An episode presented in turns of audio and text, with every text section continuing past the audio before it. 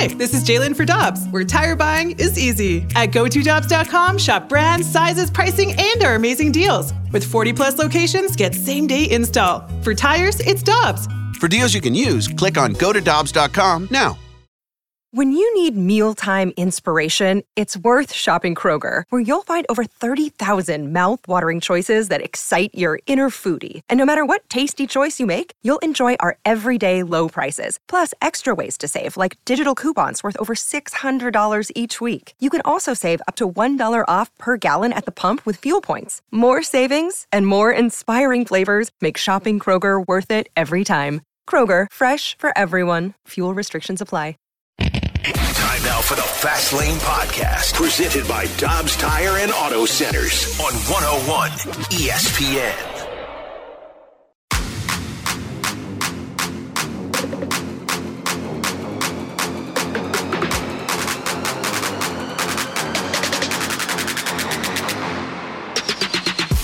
Let's get nasty on a Tuesday. It's a Fast Lane on 101 ESPN with Jamie Rivers. I'm Anthony Stalter. We're live from Centene Community Ice Center, where the Blues are having their youth hockey camp this week. It's a Jamie, big week it's a huge week. We just saw Ric Flair walk by. He just walked by. Nature boy hanging out here. He heard the Blues youth camp was going on, so he came in. I thought he- his head in.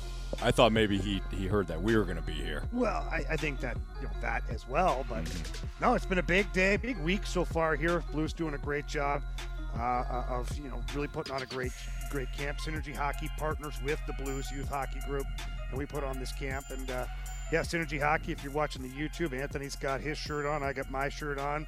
Uh, Michael Chandler just walked by as well. Michael Chandler's fighting Conor McGregor coming up here in the UFC.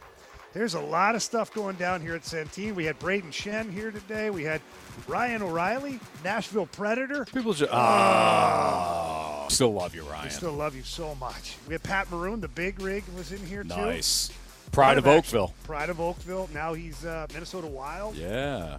So uh, yeah, I kind of hate that he's part of Minnesota now. Like, I don't know what's worse Ryan O'Reilly going to Nashville or the Big Rig going to Minnesota because they we both suck. we know. We, Not them. Yeah, the, the, teams. Sure. Yeah.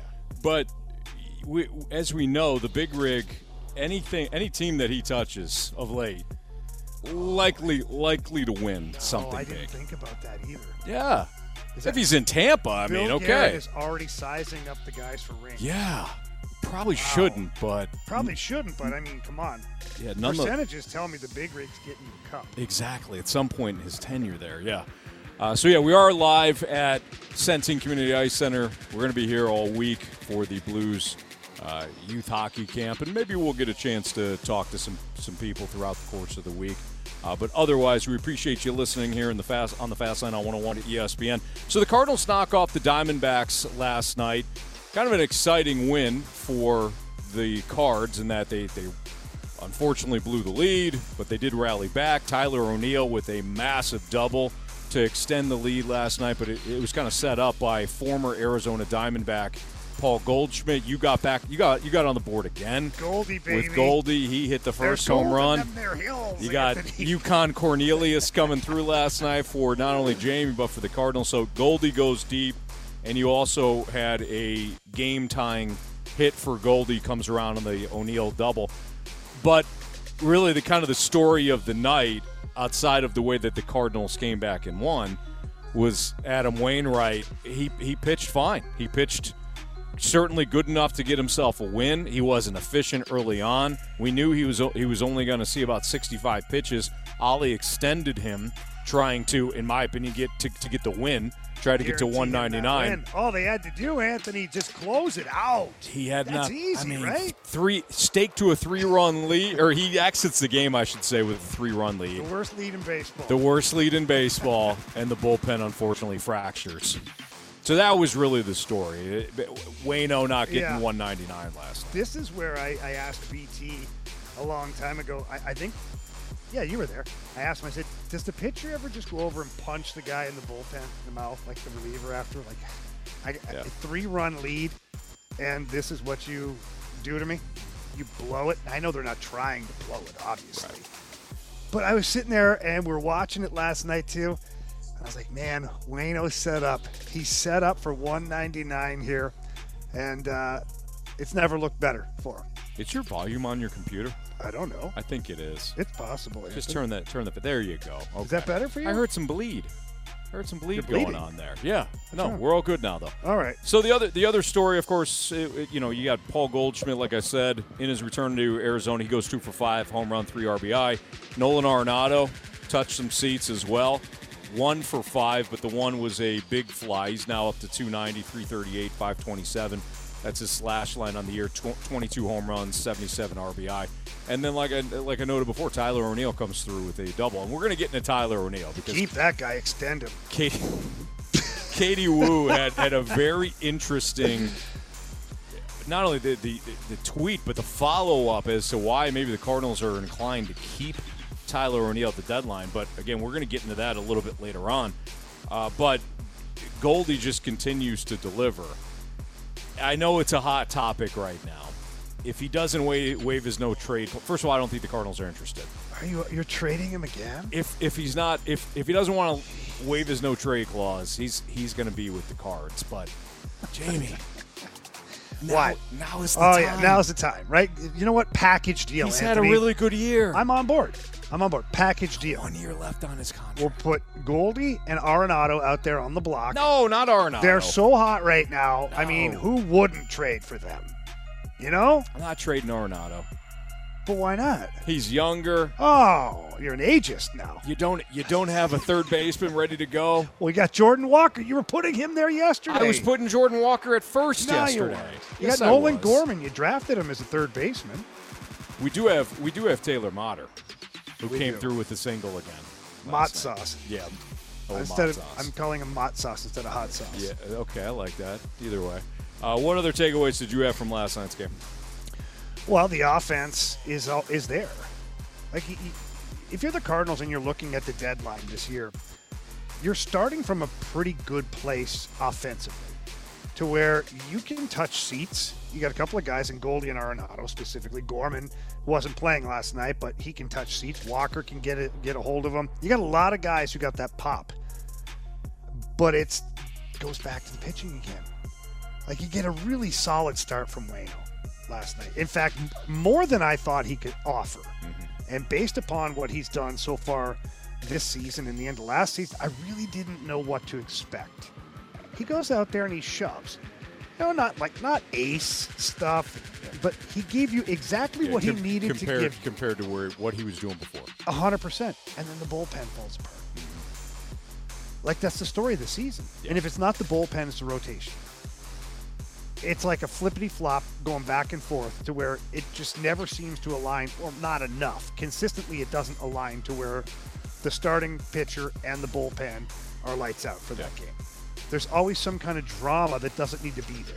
Right. Like last night, you didn't need to be that way. You're up by three, Wayno leaves the game, then you find yourself down by one. Yeah. What the hell are we doing here? It's crazy. Shouldn't happen that way. You know, let's just can we take Adam Wainwright? Let's just remove him from the situation for a second. You're right in terms of this has been the season. When you talk about the bullpen, oh, the bullpen blew it. Well, your starter again. Let's just remove Adam Wainwright because he's he's it's a unique situation with Wayno. He hasn't pitched since July 4th. We know that the the end is already here. You just need him to go out there, pitch well enough, get through five or six, supply the offense. Bullpen saves it for it, and he gets two wins. He gets to 200, right? Like that's that's what the game plan is, and you hope that you properly send, send off Wayno. But if you just take Adam Wainwright out of it and just say starting pitcher, well, your starting pitching has getting has, has got through five last night. Five. That's the new complete game. It's a new. I I realize it's a new complete game, but five innings, six innings, you've come up short with your starting pitching. So we can talk about starting pitching ERA and how good some of these guys have been at times. I was listening to the opening drive though this morning. Kerry Davis was talking about this. The Cardinals don't have a complete game this season from a starter, and that uh, the the norm in baseball is not the complete. I would like to know what the hell Who's leading the league in complete games? The Rangers with three. That's what I'm saying. But the Cardinals aren't even getting consistently into the seventh inning. The starting staff has not been good enough from an inning standpoint, and I don't think it's just. We can't just keep blaming analytics for everything. Well, they don't want to face the lineup third, third, third time through. I think Ollie, the deeper as we get into the season, would let his starters go go a little bit deeper, knowing that the bullpen is fractured. I don't think he always wants to go to the pen in the fifth in the fifth inning or the sixth inning.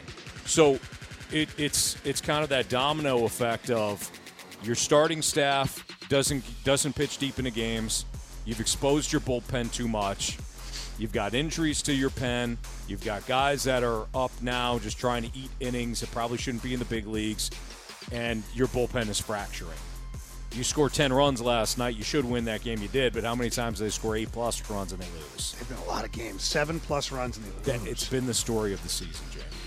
Yeah, it's frustrating. And imagine for a guy like Ollie to where the recipe isn't really changing as far as like how he's utilizing his pitchers or his players, but the the end result changes. Yeah. The end result is is who knows. Yet he's using the same formula, but he's getting a different product every single time. Right. So we want to blame Ollie Marmol, and we you know there's a large part of the fan base that wants him fired or, or they want to bring in somebody new. I don't know what different what it is that, that they would do differently. Mm. I don't know. Because what did he do last night? The play was to get Wayno through the fifth. Yeah. Any other manager, I don't care who it is, take the greatest manager ever in the history of the game, would have wanted to get Wayno through the fifth and get to the bullpen. Mm-hmm. That was the play. Yep.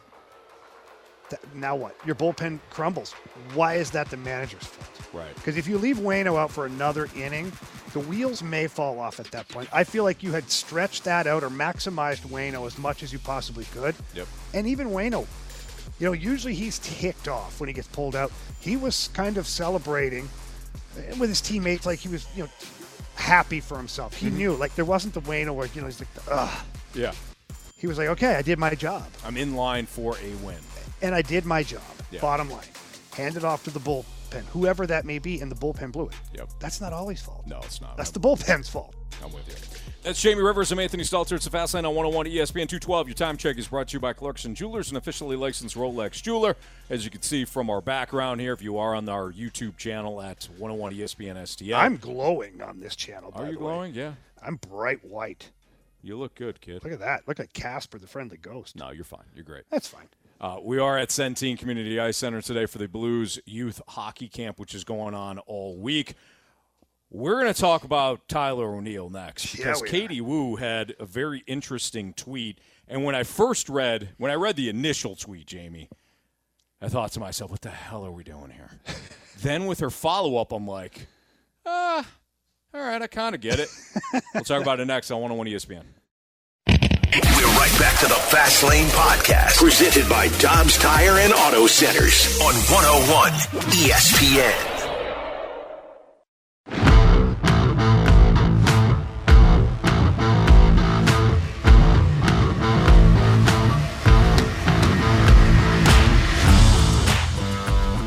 At every base, the pitch.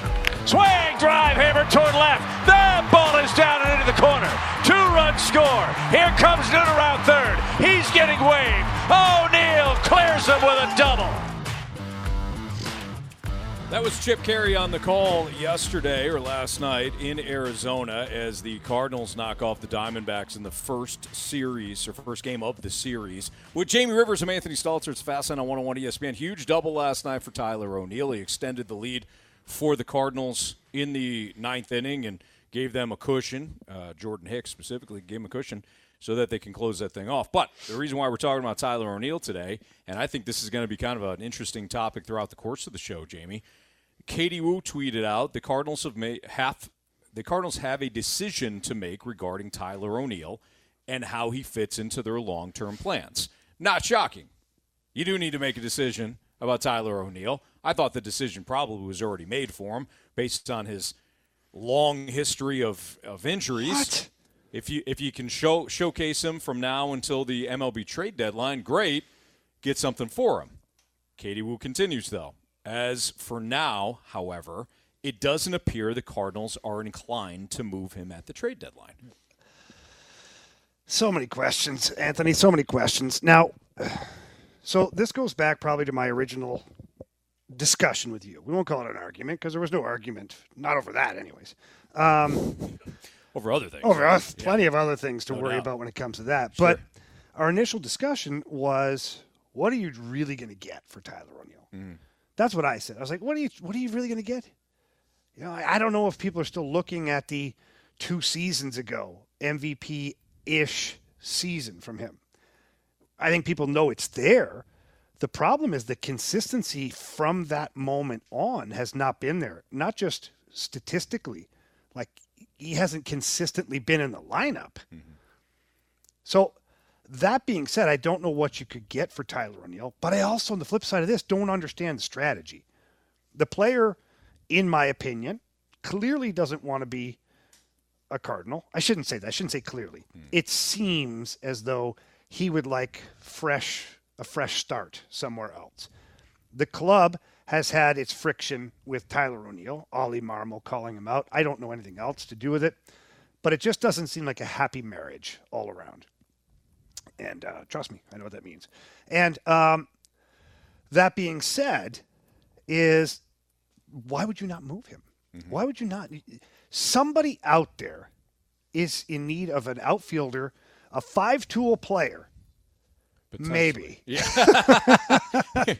Right? On paper, he's a five tool player. But if you get that guy, if you get that five tool player for a playoff run, this is what kind of scares me is Tyler O'Neill has the skill set to become Randy Arozarena come mm. friggin' October. He really does. If he hits, if he's smashing the ball, playing defense, running, all the things that he can possibly do, that could turn on and bite you. But at the same time, that's your selling point. Your selling point is listen, man. It's just he needs a, a fresh start. We need to, to move on from the player.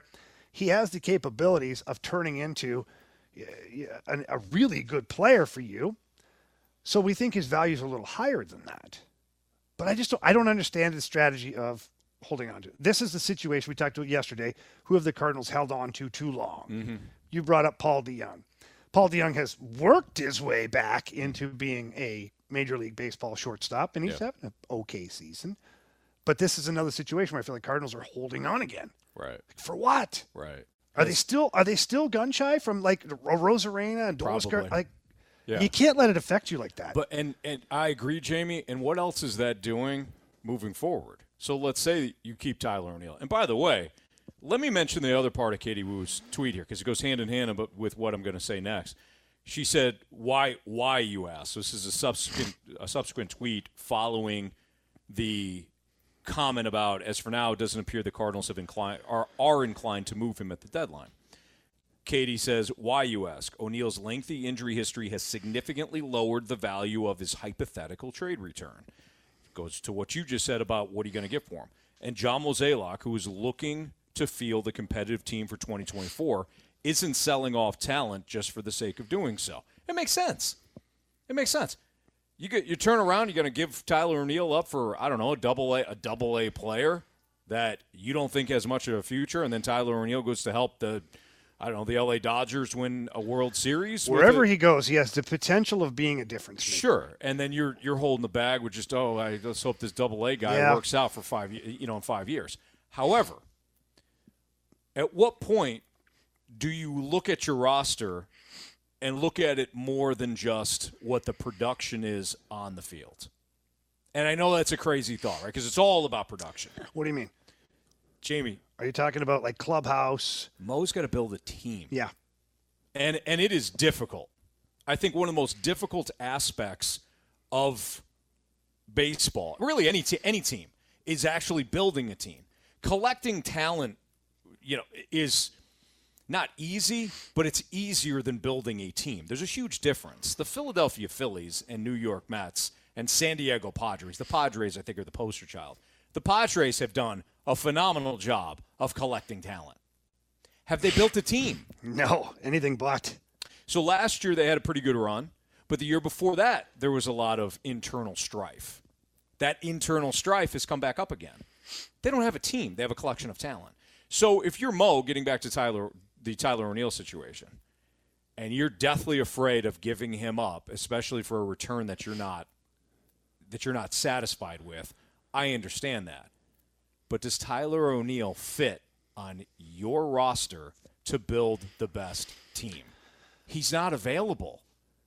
No, he's not. The idea I, we got to we got to I move on from the idea of Tyler O'Neill. What has he actually But that's what's holding us? them back, Anthony. I know. That's what's And holding the club back. Is the fear of Randy Arozarena 2.0 happening? Right. Why? Because he's very similar. Mm-hmm. He's a he's physically gifted. He's a strong guy, very athletic guy, tremendous amount of pop, great speed, great defense. That if he's available, could turn around and really help a team. Now the Cardinals are what here's what you have to do. They got to just move on Yes. got to move on.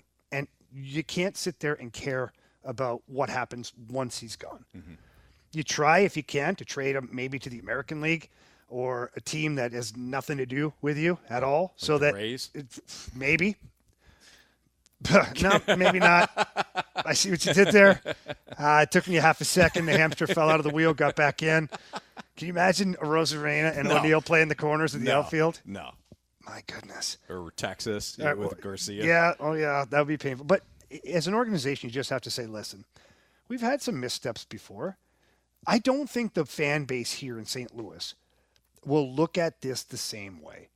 Like if if Tyler O'Neill is traded to team X, Y, or Z, it doesn't matter, and he goes on to have success.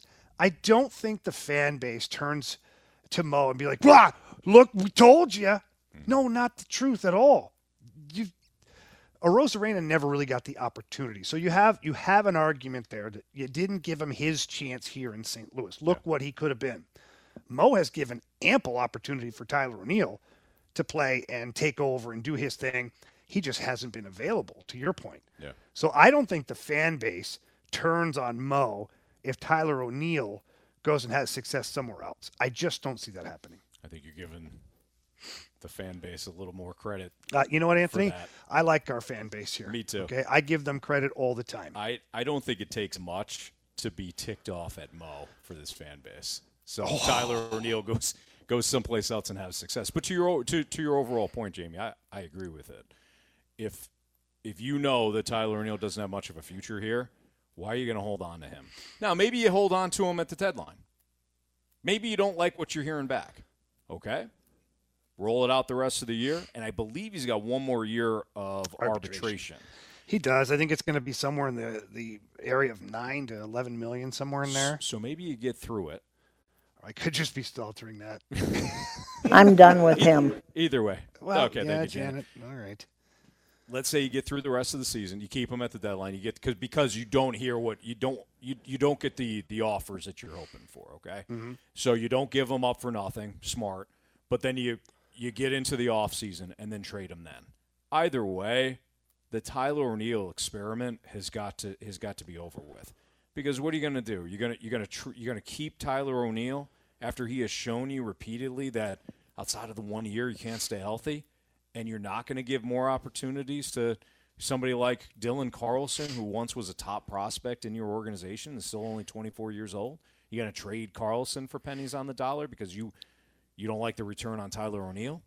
You know, Yeah. At some point, you got to believe what the player is showing you. Harrison Bader, same same thing. Harrison Bader had been banged up. As a Yankee, he's shown flashes, and he's been banged up. You got to you got to understand like that's who the player is at some point. So it's going to be fascinating to see what the deal is with Tyler O'Neill moving forward.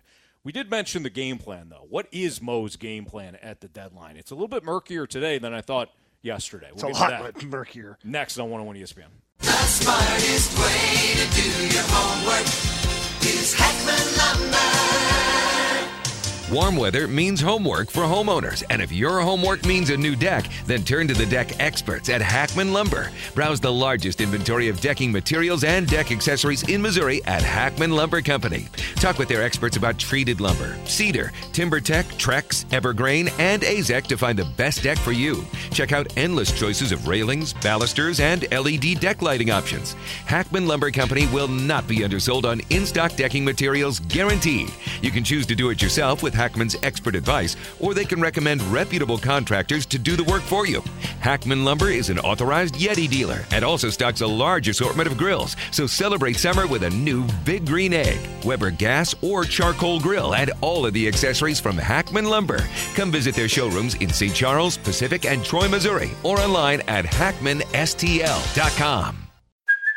Hey, it's Kaley Cuoco for Priceline. Ready to go to your happy place for a happy price? Well, why didn't you say so? Just download the Priceline app right now and save up to 60% on hotels. So, whether it's Cousin Kevin's Kazoo concert in Kansas City, go Kevin, or Becky's Bachelorette Bash in Bermuda, you never have to miss a trip ever again. So, download the Priceline app today. Your savings are waiting.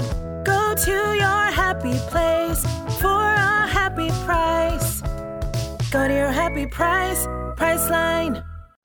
We're right back to the Fast Lane Podcast, presented by Dobbs Tire and Auto Centers on 101 ESPN.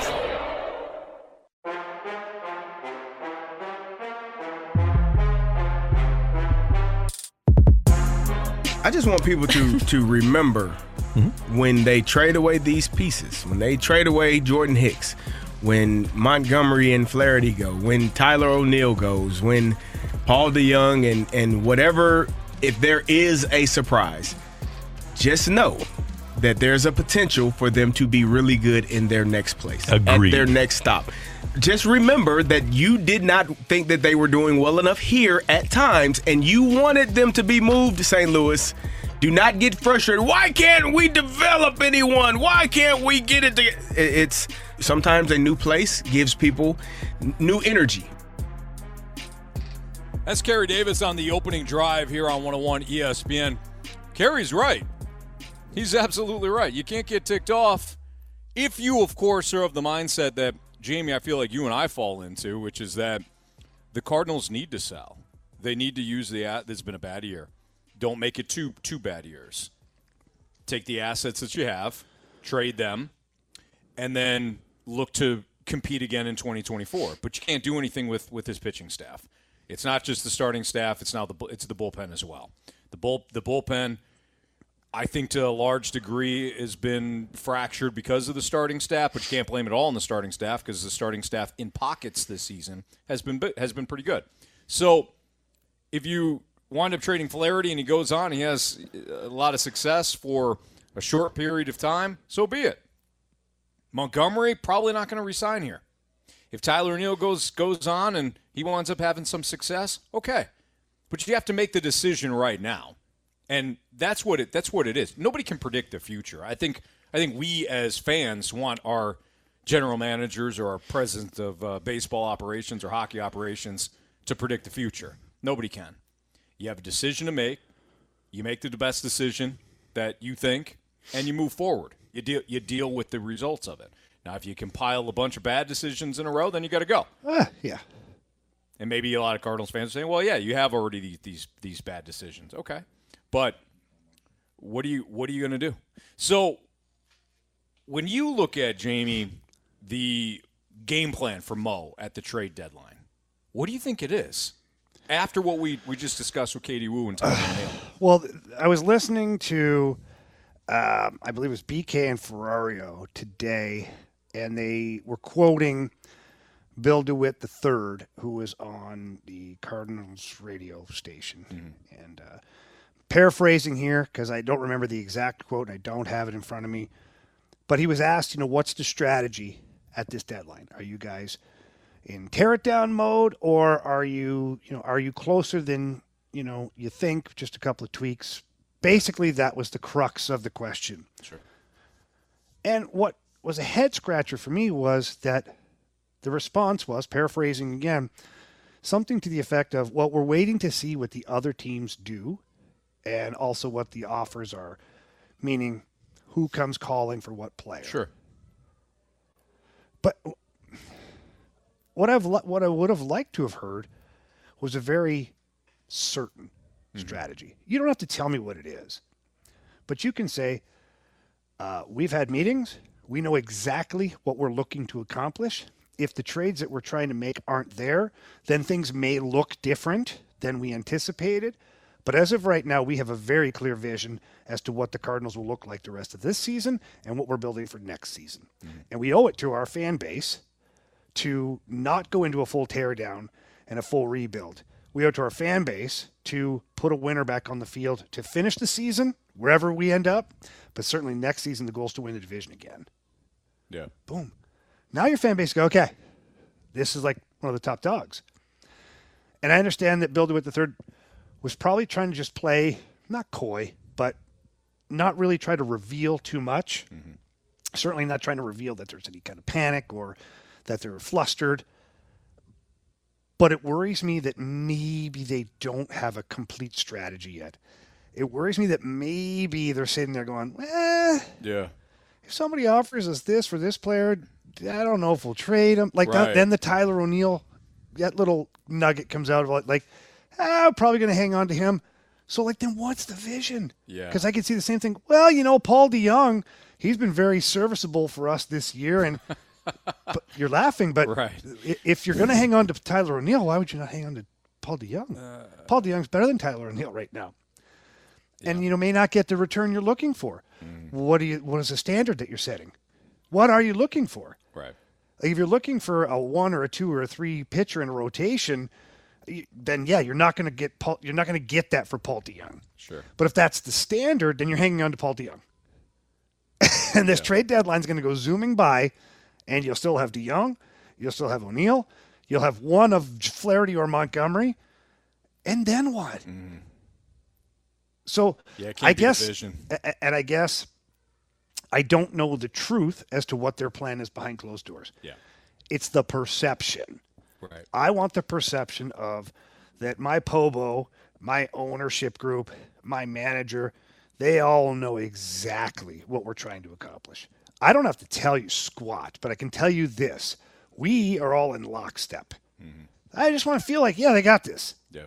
That didn't make me feel like, yeah, they got this. Yeah, you're right. I mean, a lot is being left up to the imagination because, of course, you're you're running a big league club. You're not gonna you're not gonna stay come on these airwaves or any other airwaves and say, "Well, this is our exact plan. We're gonna we're gonna trade Tyler O'Neill here and whoever there," because you have to let the market really develop and then then it, because what's going to happen is one pitcher's going to go, then the next pitcher's going to go, and then you get those greedy teams or those desperate teams, not greedy, but desperate teams Mm-hmm. start to show up like I've been talking about. So you don't know really what's going to happen. What I hope is happening, and I imagine it is, Jamie, is okay, here are the teams that might trade for Tyler O'Neill, since we're talking about him. Uh, the Yankees might trade for him. The Dodgers might trade for him. These are the teams that are interested in outfielders. Okay. Here's the farm system. Here's the cutoff for us. If the Dodgers call us for Tyler O'Neill, here's the prospects we're inter- we're entertaining. If we don't hear that, we can counter. If they don't count, if they don't counter with with anybody on that list, we're moving forward. Yeah. And I imagine that's how it's going to happen. But to your earlier point, you better you better have some sort of aggressiveness when it comes to dictating your dead. It's your deadline. I realize the market's got to develop here, but you can't just l- allow others to dictate because what I think is going to happen is that the Cardinals are just going to they're just going to sit then, afraid to make a move. I mean, maybe not even afraid to make a move, afraid to make the wrong move. And Or then it's post deadline. You got you got these assets still sitting there for nothing. But when you talk about players, like if Tyler O'Neill, if the, if their philosophy overall is, we just don't know we're going to get enough for Yeah. Tyler O'Neill. Package something in. Mm-hmm. Package another player in, a prospect, a higher value prospect, whatever it is. But go get what you need using Tyler O'Neill in that trade. It doesn't have to be Tyler O'Neill for pitcher X, Y, or Z. It doesn't have to be that.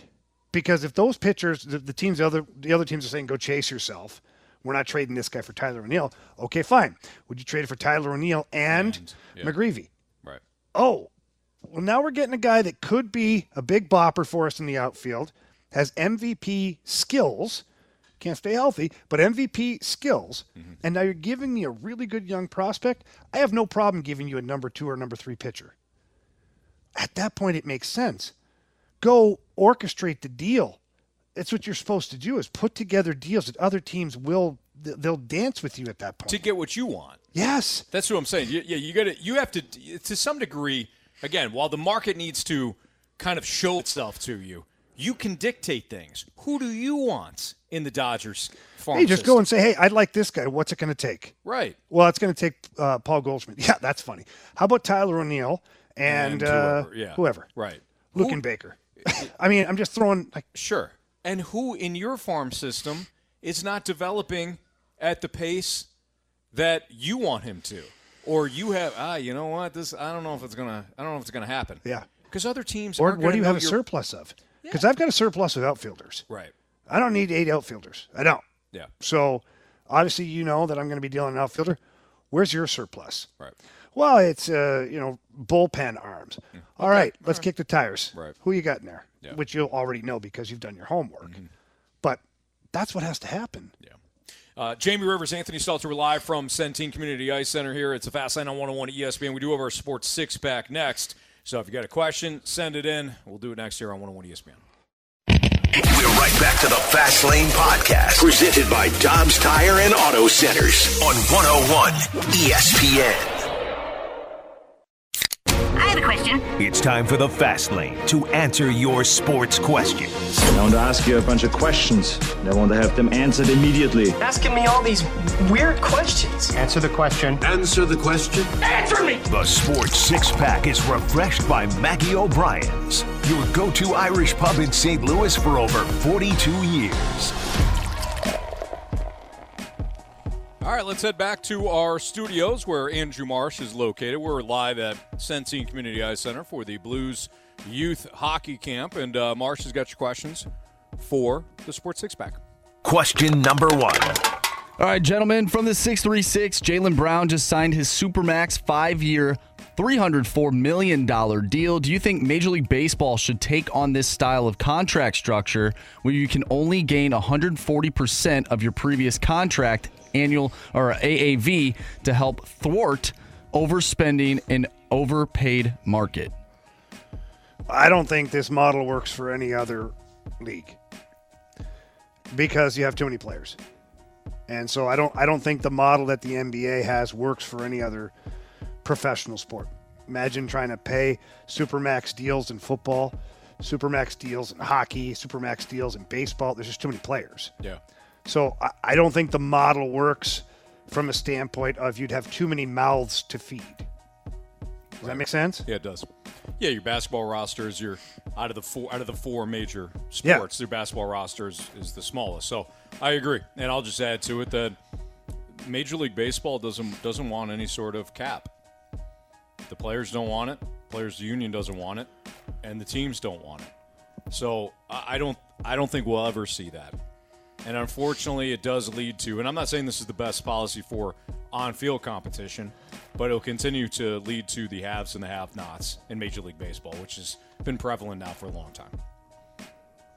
Question number two. From the 618, would you trade the surplus of outfielders and make Carlson, Newt Nootbaar, and Walker your starting full time outfield and use Contreras as a catcher slash fourth outfielder when the three above need a day off?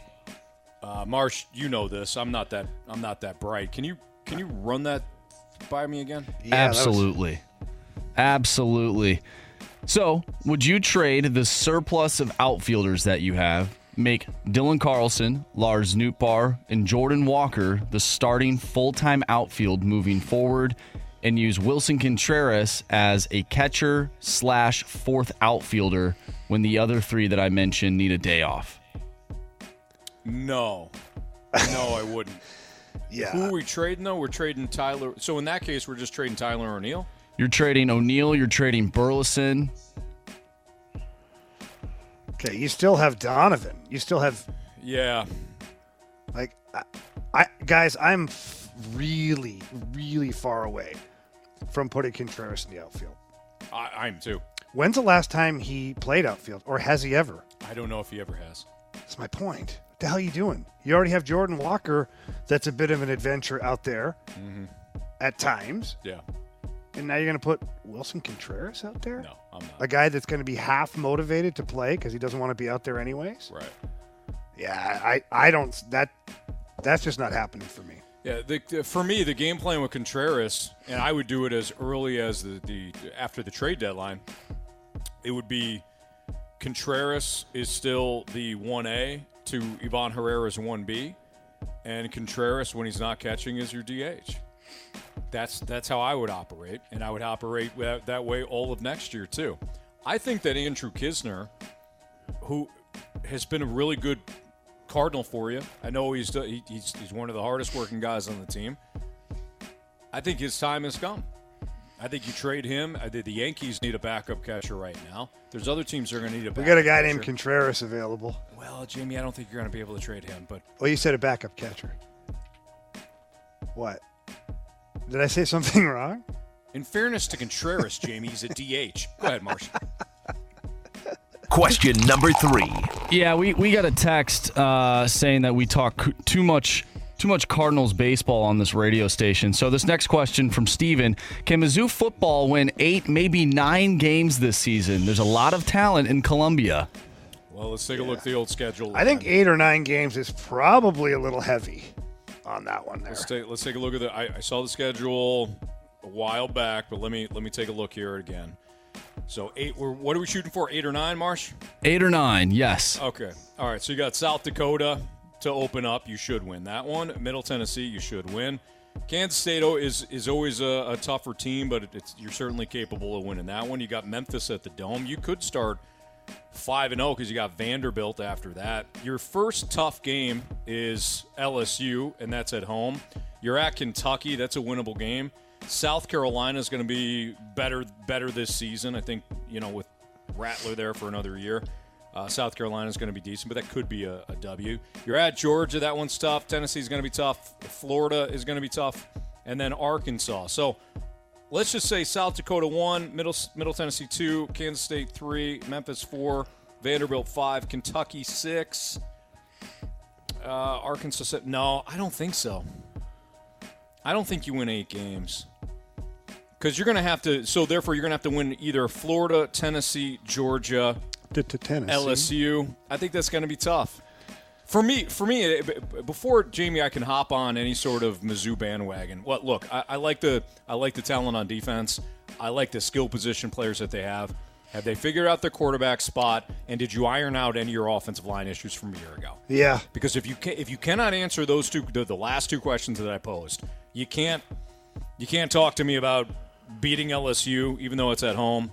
Uh, going into Athens, I know you gave Georgia a hell of a run last year. I, I get that. Georgia is, is gonna is gonna look at you differently this year. Tennessee and Florida, I, I don't, I, I can't, I can't get into beating some of these big dogs in the SEC if you can't if you can't have your offensive line fixed and then of course your your quarterback really entrenched and, and you getting good play out of your QB. Yeah, and I honestly feel like the punter has to take a few steps forward here this year. The development wasn't there Yeah. last year, and I feel like that the hang time just wasn't there, not giving his coverage team enough time to get downfield. Uh, they're going to have to really clean that up. Special teams, Jamie. Yeah. Offense, defense, and special teams. Special teams, one of the most overlooked aspects uh, Clearly. in football. Clearly. And uh, the punter specifically. So, Yeah. nice job. Guy plays big role. Yeah. Question number four. All right, guys, we had multiple texts come in saying that we are talking too much Mizzou football. So we're going to transition back to Cardinals. Uh, from the 636, the Cardinals currently have blank number of starters currently on the roster or in the minors for next season. So this one is a fill in the blank. Like starting pitchers or starters. I don't. I don't know if I understand the question properly, Anthony. What do you? Uh, what- starting pitchers, Starting I pitchers. Starting pitching, yeah. Uh, they've think got you have uh, two. Yeah. because I'm not going to put that on, you know, Michael McGreevy or uh, Graceffo. Liberatore. Liberatore. I'm not going to put that. Hudson. Yeah, yeah. Woodford. I'm sorry. Hudson is not starting for me. What? Woodford's not starting for me. I would seriously entertain Liberatore to the bullpen. Help- You're going to have to give him another chance, Anthony. I don't care what out. you think right now. Liberatore's going to get half. a chance. Yeah, go for it, kid. Yeah. Absolutely. But I can't count on Liberatore in my rotation next year if I'm trying to compete for the division title again. Well, if he makes some steps forward, like if you see some progress in the second half of this season, you mhm. could look at him and earmark him for a number five spot and see how that works out. Yeah. You don't have to give it to him. And again, if I'm John Mozeliak, I'm bringing way too many bodies to the dance. For, I'm bringing seven starters. I don't care. The best will make the roster. The other two, I'll figure it out. Mm-hmm. Because what happened this year is unacceptable. Agreed. Question number five. From a 314, would it surprise you if Mo actually stood pat and did not trade anyone and said, We just couldn't find the right deals for the club? It would not shock me. It would sup- shock- it would shock the surprise heck out of me. I wouldn't. I wouldn't be shocked. I would be shocked. I don't. There's I think no he's- way. He's already I on think he gets record. nervous. He's on record saying his players will be traded. So something, somehow, some way. Is this a budget thing again? I Where don't like know. he tra- he trades one one minor leaguer. Yeah, like maybe. He, Genesis Cabrera has already. No, there we go. dealt. We've already had a trade. Genesis Cabrera onto So- the Blue Jays. So this is basically a budget deal. This is a, it's the same same thing as the budget. Maybe. Where Mo says, "Well, we did trade somebody." Yeah, we did raise payroll. Yeah, we did raise. We really did. It didn't. No. Uh, I mean, Jamie's right. You gotta. I don't think you can do. I don't You think Mo can do Mo. that. Like, there's no way. No. There's no way. If I'm wrong, boy, oh boy, that'll be something. Next week will if if he doesn't do anything at the deadline, next week will be both maddening, Uh-huh. frustrating. We'd be we'll be exhausted because we'll we'll be ripping the Yeah. Cardinals basically all week. Text line will be overheating. Yep. Yep. Question number six. Final question, gentlemen, from the 618. Did Saquon Barkley screw the running back landscape even further by signing his deal without having a no franchise clause included? Okay, so this I wanted to talk to you about this, Anthony, Well, and I let's heard talk about it. Kerry Davis mention it. But uh, let's yeah, let's get into the running back thing because there's I have so many questions following their big Zoom meeting and all this stuff that went on. Got and a now lot accomplished there. Saquon doing this deal that we have to. I, I have questions about the running backs, and I have a lot of questions about Saquon Barkley. We'll do that next in the fast lane on 101 ESPN. Jewelry isn't a gift you give just once. It's a way to remind your loved one of a beautiful moment every time they see it. Blue Nile can help you find the gift that says how you feel and says it beautifully with expert guidance and a wide assortment of jewelry of the highest quality at the best price. Go to BlueNile.com and experience the convenience of shopping Blue Nile, the original online jeweler since 1999. That's BlueNile.com to find the perfect jewelry gift for any occasion. BlueNile.com. We're right back to the Fast Lane Podcast, presented by Dobbs Tire and Auto Centers on 101 ESPN.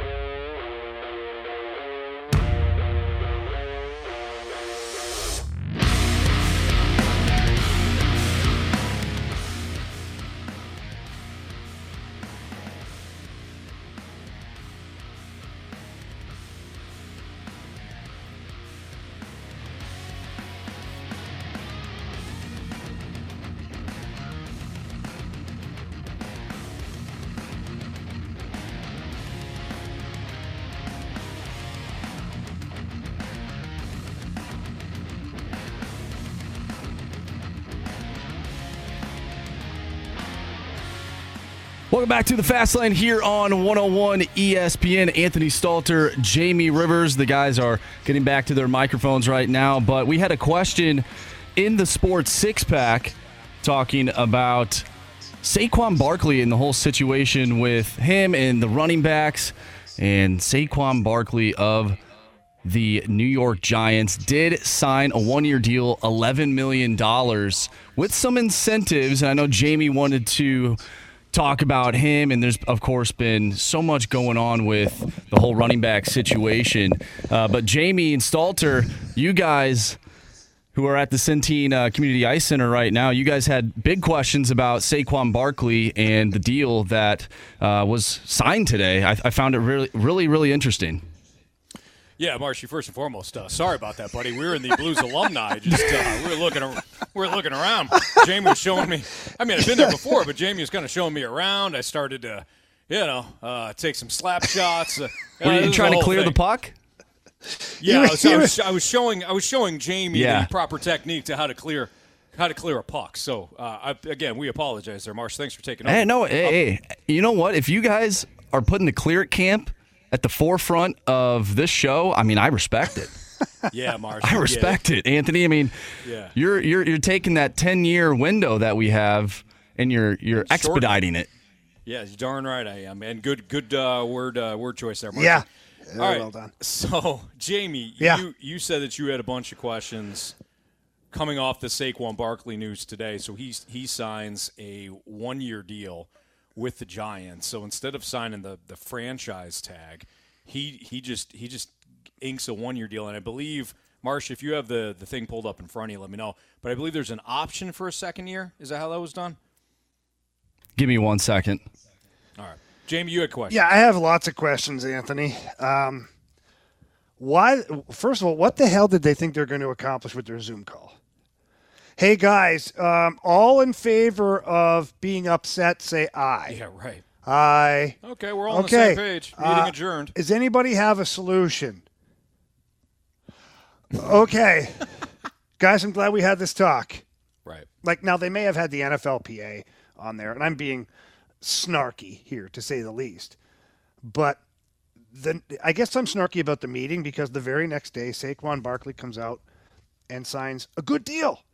Yeah. 10.1 guaranteed money, another million dollars for a signing bonus, Here- another million dollars in incentive. No, I, I'm testing my memory, Oh, Anthony. okay. Uh, I'm staying high here right now. Another million dollars in incentives.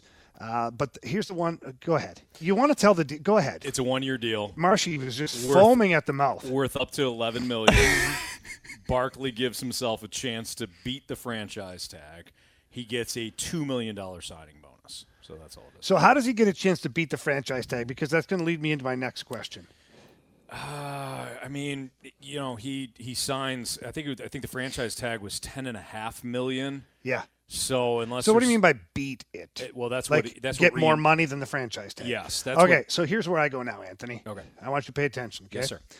Um, because sometimes you don't. It's a little embarrassing times, but for me more than you, because I'm like, oh, I'm really not that exciting. No, you are. you are. It's me. Saquon Barkley signs this deal. Yeah. His agent and him, they don't knock it out of the park, but they end up producing a higher dollar amount, possibly, than the franchise tag that he was supposed to sign. Mm-hmm. The problem is he's going to be right back in the same friggin' boat next year because he didn't negotiate in this deal that they would not be able to franchise him next year. Hmm. So the Giants won big on this. They didn't have to pay him. They end up paying him basically the franchise tag, Yeah. which is what they were wanting anyways. Right. And now they can just go right back and franchise him. Why the hell did he hold out then? Yeah. Like he I- hasn't missed a paycheck yet. I get it. right. But the agent, th- this was a big misstep. I would say if he reaches certain incentives Mm-hmm. that are on here, you cannot franchise him next year. We're going to put that in writing that there's there's a, a a measuring stick here that if he hits certain plateaus, you can't franchise him. So now we're back to the table next year for a real contract. Or I had free agency. Or I hit free agency, Yeah. whatever, for a real contract. Yeah. But he didn't do that. So the meeting, now when I go back to the meeting, I'm like, what the hell did they talk about? That goes back to what you and I were talking about yesterday. That's why I laughed when I saw when I saw the headline. I get it. They're they're gonna they're gonna meet. They're gonna discuss things. Maybe this is part of the plan. Maybe we'll see Josh Jacobs do something similar. But Jamie, to- Maybe. to, to your to your. First of all, this is this is why the NFLPA exists, so that they can collectively bargain things when at appropriate times, so that they they can fight. Jamie, this is why you had uh, a union when you were playing hockey. I mean, th- th- these these are the people that are put in place for your best interest. But Jamie, I think moving forward here, I think what the Saquon Barkley deal tells us is that at least one of the running backs said, "You know what? Okay, guaranteed me $11 million. I'll come back. We'll see what happens. If I get hurt, I still get my money. If I have a big season, you can franchise tag me again next year. All right, but it's going to be more money because it's the second time you're franchise tagging me. Mm-hmm. And we'll go year to year. I think if running backs take a step back and say, all right, let me do one, let me go year to year. I know it's a brutal position in a brutal game. I get that. You want a four or five year deal. However, you want to be Dalvin Cook? You want to be Ezekiel Elliott? You want to be Le'Veon Bell? I'll be Ezekiel Elliott. He got paid. He, he did. He got paid. How about this? Doesn't have a team right When now, he- but he got paid. Okay, but when you look, you're right. What when he look, but he got cut too, so he never saw Well, the end of that contract. Cal, Dalvin Cook, But the guaranteed money that he got was still guaranteed. Sure, but if you're looking at it, and you're if you're looking at it from the team's perspective, you're saying none of those second deals worked out for the team. The Ezekiel Elliott deal worked out, eh, kind of, not really though. The Cook deal, you didn't you didn't see it all the way through, and then you can go back and look at all the Le'Veon Bell, the Jets. The Jets got nothing for their money you don't pay the running back the, the second contract. It usually doesn't work out. So if you're the running back, you can fight it. You could do your Zoom meetings, but what is that going to do? Because every single time, and I mentioned this yesterday, that Isaiah Pacheco or whoever, Raheem Mostert or any running back that plays for Kyle Shanahan, they go they go off and they're an undrafted running back or a seventh round pick or whatever, and they have big seasons. It does decrease the value for the other big guys. So, Jamie, I guess my overall point is maybe Saquon Barkley and some of these running backs are like, you know what? I'll I'll t- I'll go year to year. I'll go to year to year. I'll, I'll get I'll bake on myself because normally when you go year to year, you you get more up front, and teams are more willing to guarantee you that that one year contract. Yeah, but that's so risky. It's incredibly For that risky, but what are- position? What are, their options? Uh, They don't have any. The Raiders aren't paying Josh Jacobs. The Giants weren't going to pay Saquon Barkley. You're talking about two the, the two two of the best running backs last year in the entire league did not get paid in contracts year, contract years. What's the alternative right now? I don't know. It's uh, it's a huge problem that the union's going to have to look at, and what's going to have to happen is there's going to have to be another position player that's willing to sacrifice for the running backs. Yeah, that's, that's always what happens in these things, and you know the superstars end up having to. They're the ones that carry the biggest voice mm-hmm. because they're the ones that are the best players. And I know that from work stoppages that we had in the past with the NHL, the big stars were the turning point. And some of them didn't care about the little guy. And that's why some of the lockouts were a complete disaster because they didn't care. Some of them did care and were able to change some things moving forward. Now, will guys care enough to take less money for another guy to make more money? That I don't know. Mm-hmm. That's a tough one. Any walk of life, any business, you're sitting right now listening to the show and you're in sales or you're whatever job you're doing, would you be willing to take less for the guy beside you to take home more? Yeah. That's a tough one to answer. Right. You know, they're paid uh, very well, these athletes, and people say, well, what's the difference between, you know, 20 million or 18 million? Two million. it's two million dollars, and I and I understand, but like, so let's just put it in like, let's scale it down and go. Well, what's the difference between making fifty thousand or forty eight You know, it, it's the same kind of thing. It's a couple grand. So I don't know. I, I don't see this being rectified in any way possible because the owners don't have to fix it. Right. They because of what you say all the time, and you're 100 percent right that the running back position is a dime a dozen. Find a guy who can run for a year or two. Find another guy who can run for a year or two. Yeah. There's n- there's no solution to this for the player right, now. Right. The owners hold all the cards, and they don't have to change anything. They're not doing anything illegal or wrong. They're not doing the player wrong. Mm-hmm. They're using the system that's in place that has been collectively bargained between the union and the owners. Right. The Chiefs won last year because of Patrick Mahomes and Travis Kelce, and while Pacheco had a nice year, he still replaced the guy that was a first rounder. The Eagles got to the Super Bowl last year. Their running game looked like Jalen Hurts, Miles Sanders, Kenneth Gainwell, Boston Scott. They had a they had a slew of running backs. Saquon Barkley and, and the Giants had a really good year. They made it to the second round of the playoffs and lost. The Raiders didn't make the playoffs last year. The Titans, with Derrick Henry, arguably the best running back in the in the league, didn't make the playoffs last year. I know they made it in previous years, but when was the last time the top like the top running back the guy that you, you, you have to have for your offense. When did that team win a Super Bowl? I think that's part of the the issue here. So I got another question, Anthony. I know we got to go to break, but just really quick, you should have the answer for me. We're getting a few texts here on the Air Comfort Service text line suggesting that because he didn't sign the franchise tag this year, he's actually owes the team two years now franchise Because he didn't because he it? did not sign the franchise tag, so it's just a carryover. So it'd be carryover to next year. Then he'd still have another franchise tag following that because he didn't eat one up. Uh, I don't know about that. I don't know how true that is. The, this is the one year deal is is an odd end to a contract stalemate that didn't have blah blah blah. Off I'll have to look into that. So we can I'll dig into that, don't know. but some questions on the text line regarding that. And if that's the case, then his agent is a real idiot. yeah, that that'd be rough, man. That I don't understand because you would want to eat up that franchise tag. Especially if you're, you've got a five hundred thousand or eight hundred thousand dollar difference in this deal. Mhm. No, uh, no, Saquon, eat up the franchise year, and we'll figure it out later on. Yeah. All right. It's Fast Lane on 101 ESPN. We wanted to throw this out. Speaking of the tax line, or you know, if you want to participate with in the mic with our mic drop feature on 101 ESPN, the mobile app, what what would leave you disappointed when it comes to the MLB trade deadline? We'll talk about that next on 101 ESPN. We're right back to the Fast Lane Podcast, presented by Dobbs Tire and Auto Centers on 101 ESPN.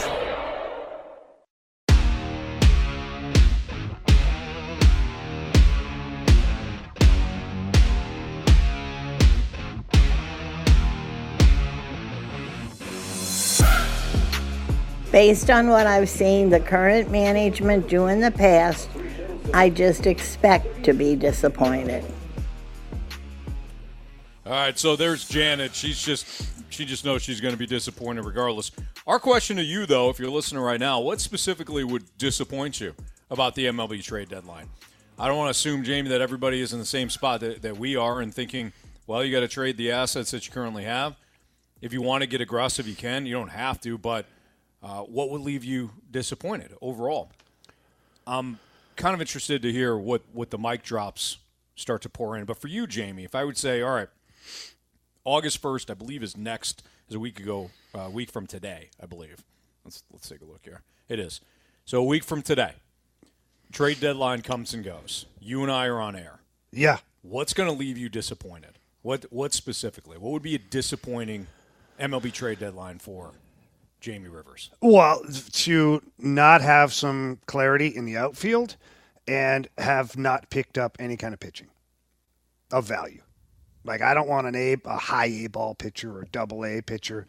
I want some true triple A prospect pitchers or young, already established major league pitchers, or even a guy that's got a year or two of team control left, but he's a number three. Mm. I don't care if they don't if they don't clear up the outfield and they don't address the pitching. That is an absolute failure. Yeah. I, for me, it's similar. It's a tepid. It's a tepid MLB trade deadline. It's like they trade Jordan. Would you call me? Uh, I called you Jamie Yeah. earlier. I call it a tepid, like a lukewarm. Oh, you you found a new word, did you? Yeah. You got that app that's I got like the app. that one word a day that Yeah. you can use and It's feel smart. Today. Right. Wow. Don't ask me to define it, Jamie. It's Use it in a different sentence. okay. Um, I feel like your attitude right now is a little tepid. Yeah. See, I don't know what it means, so that could be anything. As you were, Anthony. Anyways, if if they if they if they go into the deadline, Jamie, and they trade Montgomery but hold on to Flaherty, if they trade Paul DeJong but hold on to O'Neill, if they don't trade Jordan Hicks and it's like, well, we're gonna see what happens. We're gonna see if we can re-sign Jordan Hicks and Jack Flaherty. Well, you better because you just passed up a deadline that should give you something to set yourself to set yourself up for 2024. So, I guess overall, what I would be disappointed in is if the Cardinals decide that they're not hearing the offers that they want and they don't roll the dice on trading uh, I mean four or five of these guys to set themselves up for 2024. If you're if you're not even marginally better a week from now for 2024, Yeah. then that would be a huge disappointment. All right, I think we have a mic drop from. And we've got some text too. So, Okay. Marshy, as you get in the mic drop up, maybe scroll through some texts as well. I've got a couple here that I've earmarked, but uh, let's get that mic drop. I think I'd be most disappointed in this deadline if the Cardinals didn't choose a clear direction to go. Uh, with redundancies on the roster, with log jams, uh, at least getting a jump start on addressing the pitching deficiencies, the philosophical pitching deficiencies, as in no swing and miss in the rotation or the bullpen. Um, if the Cardinals just lack that uh, clear direction that they're looking to go in, if they don't accomplish that, that will be a disappointment. You know what? I, I can I can jump on that too. If Jacob's right, I think it was Jacob. If if the Cardinals have the same, if we're talking about the same damn problems a week from now, Jamie, you got too much. You, the, the roster is still kind of muddled. It's too congested in certain spots. Uh, do you know what you have in Tyler O'Neill? Do you know what you have in Dylan Carlson? I realize some of these questions you can't answer, but if we have more questions than not a, a week from now, nothing has changed. Then we talk about it. I feel I, I have said this the so last. So you two, want perfect clarity as to what the not direction perfect? is. No, but but some Close but okay, so let me let me reword that. You would like it to be very obvious as to what the Cardinals were accomplishing at the deadline and what they're going to be looking to do in the offseason. Yes. Okay. I want to. I want a game plan. Yeah. And here's why. The last, and, and you don't even have to. The Cardinals don't even have to define it. I just, I would like to sit here and say, okay, I could see it. All right, I, I understand what they're doing. It might not work out, but I understand what I, say, I understand what they're doing. But Jamie, the last two off seasons, I have said, I have said, maybe even three off seasons, I've said the same thing going in. I've said, eliminate some of your questions. Forget about will they sign somebody big? Will they make the fan base happy? Will you eliminate some of these questions that you have? I feel And like they've every- added more questions exactly. every year. Every single offseason, they come out of the offseason and we're still like, uh, do you have enough pitching? Do you uh, do you have a clear situation in the outfield? Who's going to be this? Who's going to be you? You've you're right. You've added to your questions more more more so than uh, than you've clarified. All right, let's hear from Michael next. I would be disappointed with this trade deadline if Mo just goes out and acquires quote unquote young arms with high upside and end quote that could be in the rotation next year because we all know that Mo is a terrible judge of minor league talent and if he does something like that it- they're going to flop. So essentially giving our players away for nothing, yeah, that would leave me pretty disappointed. Okay, Michael, thank you for the, the mic drop. Um, I'm going to push back on what Michael just said. And I get why he said it because he doesn't believe that John Mozeliak can evaluate the talent properly. This is going to be out of Mo's hands. This is going to be Randy Flores. And I listened to Randy Flores on the opening drive just the other day. This guy's got it on lockdown. He knows what he's doing. He knows what he's looking for. And the people that, you know, answer to him that are on his scouting staff seem to have a pretty good idea as to what they're doing. I think John Mozeliak will lean on Randy Flores. I, Mo is not out there at all the AAA ballparks watching these games. Mo's not on the uh, the internet watching all of these young AAA pi- pitchers and whatnot. Yeah, he'll he'll be provided with a list of guys who are top prospects. I you we can pull that up. You're sitting at home listening right now or at the office. You can pull that up, but it doesn't mean you're going to be able to tell who's good and who's bad. Right. So although I I agree with Michael about you know John Mozeliak maybe not being able to evaluate, this is going to be out of his hands. Once you get past the major league level and you get down to the AAA ball and even lower or whatever, that's when Randy Flores and his staff are going to have to go to work. Mm-hmm. And, and Randy Flores has proven to me, at least, that he's a guy that knows what he's doing. Yeah, with all due respect to Michael, if if we are talking next week about the Cardinals bringing in high upside arms, that's what I want. Yeah, I mean that's what you're looking for: cost-controlled, young, Yeah. high-upside arms. But maybe and maybe Michael is just talking about high upside arms from like the double A level. But I that's think he- different. I think what we do, Anthony, is we automatically default to Matthew Liberatore. Well, we thought this guy was great. You know, he's supposed to be mm-hmm. this unbelievable pitcher, and you know, Randy Arozarena is raking, and Matthew Liberatore can't even make the big league roster. Okay, true, but the the St. Louis Cardinals were not the only team that viewed Matthew Liberatore as a high end prospect. Yeah. Several teams, Major League Baseball, several scouting sites, all these places had him ranked very, very high as a prospect. Mm-hmm. Some of this falls ultimately on the athlete, too. The athlete has to continue to develop. And I'm sure the Cardinals are trying their best to develop him and, and get him to the next level. But, you know, I, I think, I guess my point is, I think that's what a lot of uh, Cardinals fans go to right away is recency is, well, Matthew Liberatore. They couldn't identify that. Right. And I don't know if that's fair. Yeah. I right. Uh, you- I don't know. Maybe it is fair. Maybe the next guy they pick up is not good either. I don't know. But you can't you can't stop you can't stop acquiring these pitchers. This is why you're in this mess. You, you can't stop. You can't say, well, Liberatore didn't work out, so uh, We're going to get 12 outfielders. yeah. And most of them are going to be actually infielders. Mm, so, that's right. yeah, you can't do that. All right. I know that we got another mic drop from Scott. We'll play his uh, at some point throughout the day. I, I love this. I love the what is it going to be? What what is going to leave you disappointed, Jamie, when it comes to Mhm. the MLB trade deadline? So we'll continue to take your mic drops throughout the course of the show. But next, we're going to play Are You Sold here on 101 ESPN. We're right back to the Fast Lane Podcast, presented by Dobbs Tire and Auto Centers on 101 ESPN.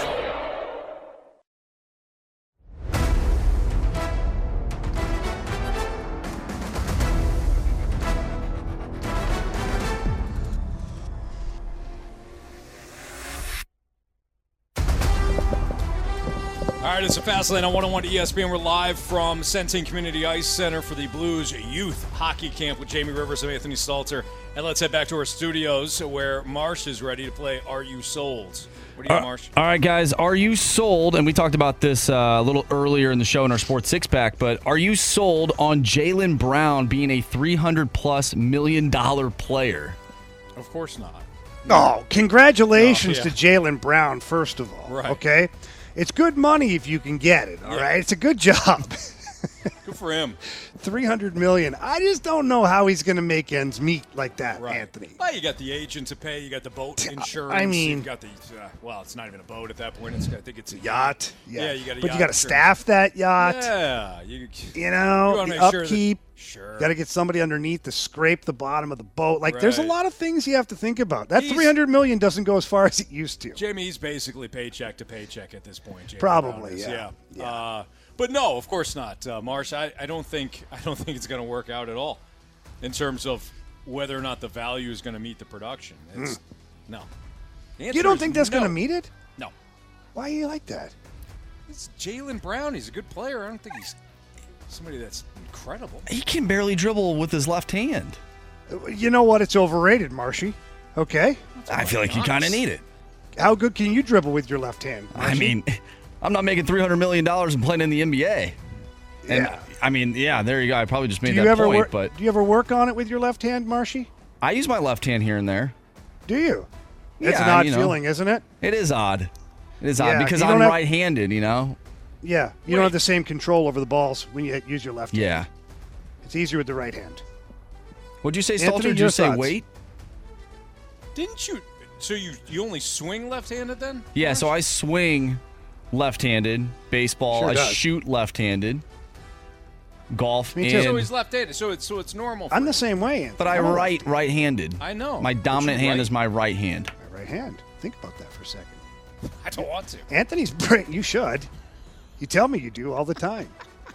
Anthony's brain's in a pretzel right now. No, I know you say you you have often said too that you throw both hands. I so do. That makes sense. I do, hmm. but that's because I trained that way specifically. Right. There was one summer when I was training um, with a kickboxer. Dutch Melzer was a light heavyweight champion of the world, and he uh, basically all I did is throw left hand the entire summer. So that that year when I went to training camp, uh, the very first fight I got to, I threw nothing but lefts, and it was a different story because they weren't expecting that. And I was like, "Ooh, this is fun." Right. Yeah. But then word got out, so you had to use you had to throw both. Well, then you can go. You can alternate. You can switch it up, Sure, Anthony. yeah. You use either hand at that point there, and it's fun for everyone. Would you vary your stances then? Because Uh, you got you got a, a this is this would be the orthodox stance. Yeah, you would start. and then this would be your south. I would start normal stance and then just throw like one punch with the right, but it was kind of a bait. So they think you're throwing the right, and you grab with the right and start throwing the left, and so they're not grabbing your left; they're grabbing your right. And they're like, why am I grabbing the right when the left's hitting me? Right. it's a very interesting moment when that happens. Okay. Yeah. The Hey. more you know here on 101 ESPN. Absolutely. Jamie, if you're telling me to use my left hand more, I'm going to do it. You should, Marshy. It's good. mix it up. Challenge Yeah. yourself for one thing. For sure. Uh, m- make the left hand feel uh, normal. Mm-hmm. Don't leave it out. Interesting. Just makes everything Mm-hmm. better. It sure does. All right, guys, are you sold on Tyler O'Neill not being traded at the deadline? No. No. no. I'm not sold on it. I also wonder, and, and they were really referencing Katie Woo's tweet earlier today, which does make sense. If the Cardinals aren't going to get what they're hoping for out of Tyler O'Neill at the trade deadline, why don't you keep him and see if the trade offers are better in the offseason? You're taking a risk, though, in that in that regard. But I wonder, too, if it was a smokescreen, Jamie. This is how you use the media, by the way. Yeah. You say, well, you know what? Uh, we've fallen in love with Tyler O'Neill all over again. That, you know, handsome stack of pancakes from Canada. He's got Look that at deep, soothing voice. too. Yeah, he's a five-tool player. We love this guy. Mhm. We're not trading him. That's how you use the media. You tell the media that. and You all of a think, sudden- Anthony? You think it matters for Tyler O'Neill? Yes. Really? I think it matters. Listen, Jamie. All right. I saw at at Centene, Mm. I saw a team with a shirt that said "Every rep matters." Okay, and I think that's a life lesson for all of us. It is. Well said, Anthony. So every Tyler O'Neill matters. Okay. You think they're smart enough to do a smokescreen? Because the way that they've handled the entire season and how they communicate to the media and the fans has been kind of crappy, in my opinion. Uh, how do I answer that? I would say, oh God, no, no. I don't think they're smart enough to uh, manipulate the media in a good way. What? I think they're, quite frankly, too honest. Mo loves the media. I know. he You does. can tell when he has to sit down with the media. He's really, really happy about it. Mm-hmm. All right, guys, it appears that Brock Purdy is cleared and ready to go. Are you sold on Brock Purdy being the same guy that you saw last year towards the end of the season? No, Of course, I am. for what half one half of football till he goes to throw that ball and somebody gets their arm up and stuffs him. What are you talking about? If he get if he if he basically rips No, it- the, the muscle off the tendon again? Yeah. Then no, I don't think he's gonna. Be All that's going to happen is that somebody just has to re- cause a resistance in the throwing, and it's going to go again, and then he's going to be done. If he stays healthy, though. Okay, Anthony. If Tyler O'Neill stays healthy, he's an MVP. Okay, Brock Purdy got hurt once. Tyler Yeah, it was a big injury. 42 Times. He basically was told he should have Tommy John, and he said, "No, I'm smarter than everybody else in this room. I'm not doing it." I'm rooting for Brock Purdy. So am I. The pride of Iowa Oh, State. shocker! A Bay Area team again. Oh, stop it. Does it ever end for you? Hey, Jamie. At what point do you get sick of being a San Francisco Hey, fan? Jamie. San Jose, Giants, 49ers, Alcatraz. I love Alcatraz. have you taken the tour? I you have. taken the night tour? It's incredible. Whoa. You got a special night tour? Yeah. What'd you do to get that? I don't think Go it's. at night. I don't you have to commit a real crime? public. It's not open. Maybe I did. wait, wait, wait, wait. Do they not handcuff you and then travel and then take you over? there? No. Did they make you shower too? Did they Anthony, hit what you with ki- a fire hose? What kind of Aaron Rodgers retreat were you on? Whew, uh, oh wow. The ayahuasca really got the best of gotta- you that yeah, night, I Anthony. gotta call my lawyer. Things are. Did you take the right. Alcatraz tour? Yes, I did. Yeah. How small were those cells? Were. I was a little like taken aback. Yeah. That place is awesome. And I, I was in the cell because I was visiting. Okay, I wasn't in there for any other reason. It's closed. It's so. yeah, it is. the prison. I'm not even that old to be Yeah. You know back in that. But it was it was a little surprising to see how small the cells were. Yeah, definitely. Mm-hmm. I'm just shocked that anybody was able to escape from that place. Well, they did, Anthony. We got shark infested waters out there on the bay. No wonder you went there.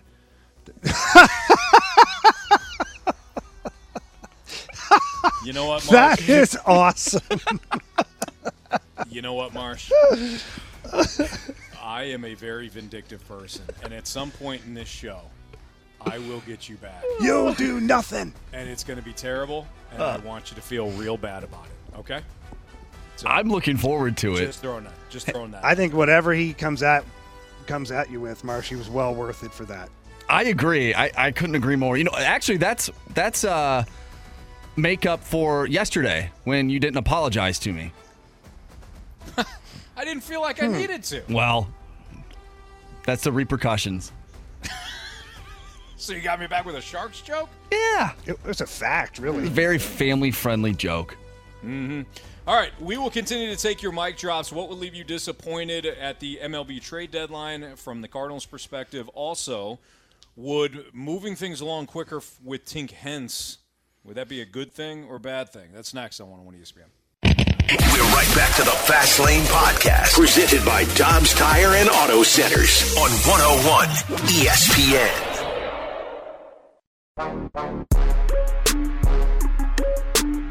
I think the worst thing that the Cardinals could do at the trade deadline or going forward would be to just take a stance of, oh, hey, we think we still have enough talent, so we're not going to make wholesale changes. We're just going to toe the line and try to reshuffle. I think they need to commit hard one way to another, whether it's to um, bolster the current roster as much as they can. If they're going to do that, commit to it. Or if you're going to rebuild, commit to it. Don't walk the middle and don't get yourself stuck in a situation where you don't do enough either way and you're in the same spot next year. Couldn't agree more with Scott. That was Scott who left us a mic drop. I, I absolutely, Jamie, I agree wholeheartedly with what Scott just said. If you're going to toe the line, you're going to play that, you're going to be in the middle. It's exactly what we have talked about throughout the course of the last month or so. I firmly believe, Jamie, that the Cardinals are a team that is, that are is painfully above average. They're, they're, they're just they're they're unwilling to make some of those wholesale decisions to you know get into the same conversation as the top teams in the the National League. They're very comfortable. They're very content, and they have been for a while. Uh-huh. This has been the aberration. This has been the year that has that has knocked them knocked them down. And said, "Hey, what you're doing is not working. What you're doing really hasn't worked for a while because you weren't on the same page as the Dodgers. Not even close. Not in the same hemisphere. Same thing now with the Braves. who, in my opinion, that's the best team in the National League right now. So can we just pause, close, man? Let's just pause on the Braves again. Just It's a juggernaut with a capital J. what they've done is a masterpiece. Yes. Now, of course, this is um, banking on all of these guys being very good for an extended period of time. I think that they've done a great job of evaluating that. So, have they, you know, have they overpaid for certain years of the cost-controlled years? Yes. Maybe. Yes, probably. But they've also got these guys locked down. The Braves are a team that they won't have any like rotation or action like this is the team. This is the team. I don't hate it at all. Not when your lineup is Ronald Acuna Jr., Ozzy Albies, Austin Riley, Matt Olson, Sean Murphy, Travis d'Arnaud, uh, Marcell Ozuna, Arcia, and Rosario. Yeah, no, I, I'm with you, Jamie, 100% on that. They have built, what'd you call it, a masterpiece? Yeah. They've painted a masterpiece. You're absolutely right on that. Now, the, the, the pitching, I think, to some degree, leaves a little to be desired. Spencer, but they got an ace. They got Spencer Strider, and they have filled in the gaps with guys like Charlie Morton. Uh-huh. And Charlie Morton's been very good. He goes tonight. The, the Braves, the Braves are the team to beat in the National League again, in my opinion. As kid, some kiddos look look in the, the glass here uh, at Centene Community Yeah. Center. But Jamie, going back to what Scott said in his mic drop, I too would be disappointed if, and this kind of goes back in, in line with my, I want there to be a clear vision. I want I want to know what, what the game plan is, at least through the decisions that Mo makes next week. I want there to be a defined this is this is what we're doing and how we're doing it, as opposed to oh we'll see. Uh, We'll see what try. We'll see with Tyler O'Neill. and We'll see with Dylan Carlson. We'll see with Harrison Bader, and we'll see with. Stop. Stop. Make an evaluation. Go with that team, and then try to improve upon it. My thought. Now, Tink Hence. I know Marsh that you. If we can bring Marsh back in here, uh, Marsh. I know Yeah. that you had a thought about Tink Hence. What was your thought there? Yeah, I thought it was interesting. Uh, of course, he's been he's been dominating at Double A right now, and uh, I was wondering if Tink Hence is a player that the Cardinals maybe expedite to the major leagues. Maybe when you see like the time, let's just say like Masyn Winn, for instance. We we all believe that Masyn Winn should be with the Cardinals in the back half of the season. I, I guess you could say the same thing for Tink Hence going to AAA. Should the Cardinals move him up to AAA and then maybe have him ready for next year, or have we seen this team sort of take pitchers that had a lot of um, what's the word I'm looking for? A lot of hype behind them, and they maybe had them in the rotation or had them pitching uh, in the majors too uh, too quickly, and it sort of hindered their development. I think that Tink Hence should be viewed in in the vacuum of Tink Hence. I don't think that Tink Hence should be viewed in what the Cardinals need right now, because that is how you sc- you wind up moving a player too quickly, and it could backfire for you on you for, for years to come. If Tink Hence is ready to make an astronomical jump from where he is now to the big leagues, let's say next year, that's a different conversation. If Tink Hence shows you that, yeah, he's he's one of these rare rare players, such as Jordan Walker. Jordan Walker's rare. Normally, you don't see a 20 year old, and I know he's 21 now, but at the start of the year, he's 20. Make that jump to the big leagues and make it uh, as as seamless as Jordan Walker has has made it seem. If, if Tink Hence is not that type of player, Jamie, Mhm. then you just got to allow him to continue to develop. Wait till he's ready. You can't force the issue because you screwed up with your pitching staff.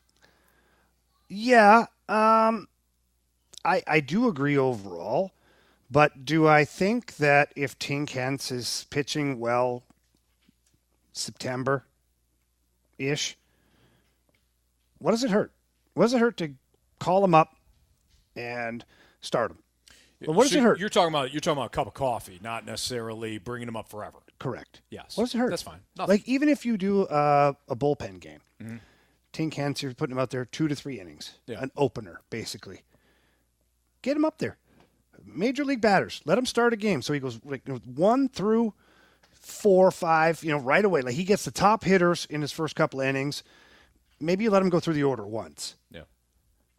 And who knows? What if he's pitching pretty good? Eh, give him another inning. You know, Mm-hmm. Yeah, like why not? I'm with you. I'm, And if he gets destroyed, there's no harm, no foul. Who cares? he's going to be in AAA next. He's going to be in AAA next year. Yeah. But I think it's a good reward for the player, a little bit of a carrot out there, and I think it also lets you see where you're at Mm-hmm. with this guy. Now, I'm not talking like one spot start. I'm talking like give him a couple of these two to three inning starts. Who cares? After the trade deadline, if you're going to plug in a 35 year old journeyman that you just stuck in Memphis, to, why not have the journeyman sitting there waiting for whenever you're done with Tink Hence on that game? Yeah. Give him a couple starts. Yeah. Let him see what he's got. It reminds me a little bit of what they did with Alex Reyes a couple of years ago. I remember him making a start. It was either a piggyback situation, whether he came in second or he, he started the game, but he, he was kind of on the cusp, and they're like, all right, here we go. Now, Tink Hence would be a bigger jump, uh, but it's it's not unlike what you're talking about, how what they did with Alex Reyes. Just feel like why not? It's Fastlane on 101 ESPN. We've got the gauntlet next. We're right back to the Fast Lane Podcast, presented by Dobbs Tire and Auto Centers on 101 ESPN. Three warriors, four categories, one challenger. Can you master the gauntlet? Brought to you by Master, your hometown source for business communications for more than 30 years. Visit masstour.com.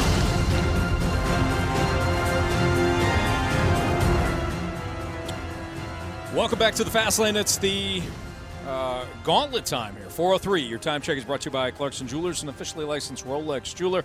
With Jamie Rivers and Anthony Stalter live from Centene Community Ice Center today.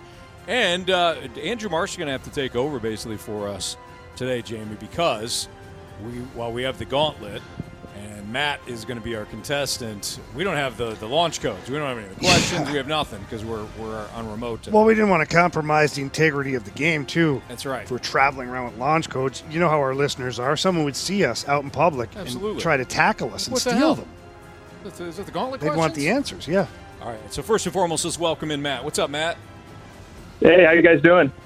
We're doing great. Uh, your your first choice is going to be somewhat uh, depleted here. You're going to have either Jamie or myself when it comes to the gauntlet. No Marsh because it's he's he's the one with the questions. So, would you like to take on Jamie or myself today?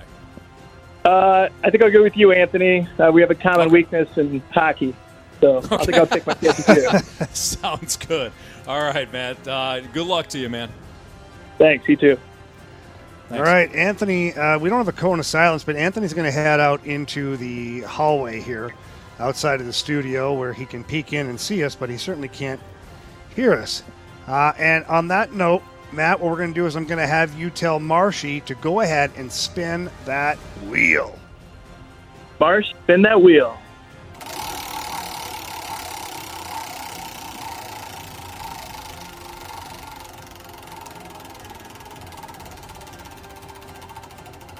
Gentlemen, you can't make it up. You cannot make it up. No way. Hockey Oh my gosh! is today's category. All right, Matt, you got your uh, you got your kryptonite here, but guess what? Good news! It's Anthony's kryptonite as well. So um, hopefully that works to your advantage. Now here's how it's going to work: is we've got four questions. Each question's worth two points. Now it's only worth one point if you use the options and get the question correct. And obviously, if you get it wrong, you get it wrong. So on that note, uh, I'm going to hand it off to Marshy. Good luck, Matt. Thank you. All right, question number one for you. Before Tyler Bozak, who was the last Blues player to wear the number 21? Uh, let's go with Patrick Berglund. Final answer. All right, Matt. Question number two. Who was the last Blues player to score a goal in the playoffs? I'll take the options on that one. All right. Was it Brayden Schenn, Jordan Kyrou, or Ivan Barbashev?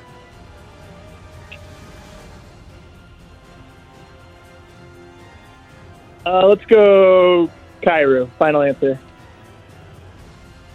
And for those wondering, you're probably thinking, wow, how did Jamie get the questions? Well, mobile phone. Technology. Technology. Question number three Who won the Norris Trophy this past season?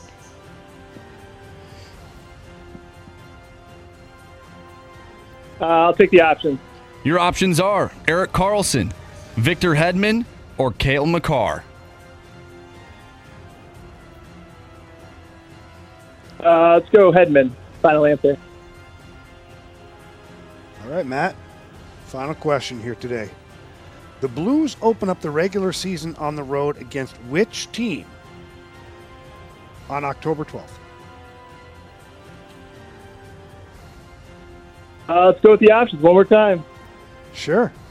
Is it the Dallas Stars, the Seattle Kraken, or the Columbus Blue Jackets? Yeah, I was thinking the Stars, so I'll, I'll take the Stars. Final answer. All right, let's see here if I can track Anthony down. Oh, there we got Anthony. All right, Anthony making his way back in here. Matt, how do you feel?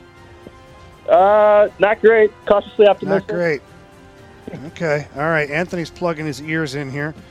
Um, Anthony, I'm gonna have to prob. I, you're gonna lose me on the YouTube channel right now because I'm gonna distance myself over here so Anthony can't see the questions or the answers. Oh, do you have the questions? Yeah, technology, Anthony. Look at you. Marshy, DJ Marshy Marsh. Okay. All right, Marshy. Uh, you want to tell Anthony here what he needs to do? Anthony, you better pack a lunch. All right. Mm-hmm. Marshy, go ahead with question one. All right. Before Tyler Bozak, who was the last Blues player to wear number 21? So Who was la- the last? the last. last one? The last. Sorry, the last. Grammar police is here again. Yeah. The Whammer Police? Pat, Patrick Berglund, final answer. All right, Anthony, question two. Who was the last Blues player to score a goal in the playoffs? Who's the last Blues player to score a goal, you say? Well, that would have came against Colorado Avalanche. Uh, boy, I do not know. I could take a shot in the dark, but can I have the options, please? Uh, was it Brayden Schenn, Jordan Kyrou, or Ivan Barbashev? I don't, wasn't, I don't think it was Barbashev. Well, it might have been. Barbashev, Schenn, or Kyrou, who scored against the Avalanche in that last game. I think it was Barbashev, actually, now that I think about it. I'll go with Barbashev. Final answer. Question number three Who won the Norris Trophy this past season? Uh, I have an idea, Marsh, but can I have the options, please? Is it Erik Karlsson, Victor Hedman, or Cale Makar? I believe it was Victor Hedman. That's who I was thinking of before. Probably should have rolled with it. So, Victor Hedman, final answer. All right, Antoine. Final question of the day. Question number four. The Blues open up the regular season on a road on the road against which team on October 12th? Should have studied that schedule, Jamie. I, I'm telling you what, I was cramming that the other day. Yeah, darn it. um, I don't know. Can I have the options? Yes. Is it Dallas Stars, Bowie and the Seattle Kraken, or the Columbus Blue Jackets? Why don't we go with uh, the Columbus Blue Jackets? Final answer. Total guess on that. All right. Let's go over these. Marshy, I'll read them off. You give me the answers, okay? Absolutely. Okay, so question, uh, let's go with question number three. Who was the Norris Trophy? Who won the Norris Trophy this past season? Uh, Matt, you took the options and said Victor Hedman. Anthony, you also took the options and said Victor Hedman.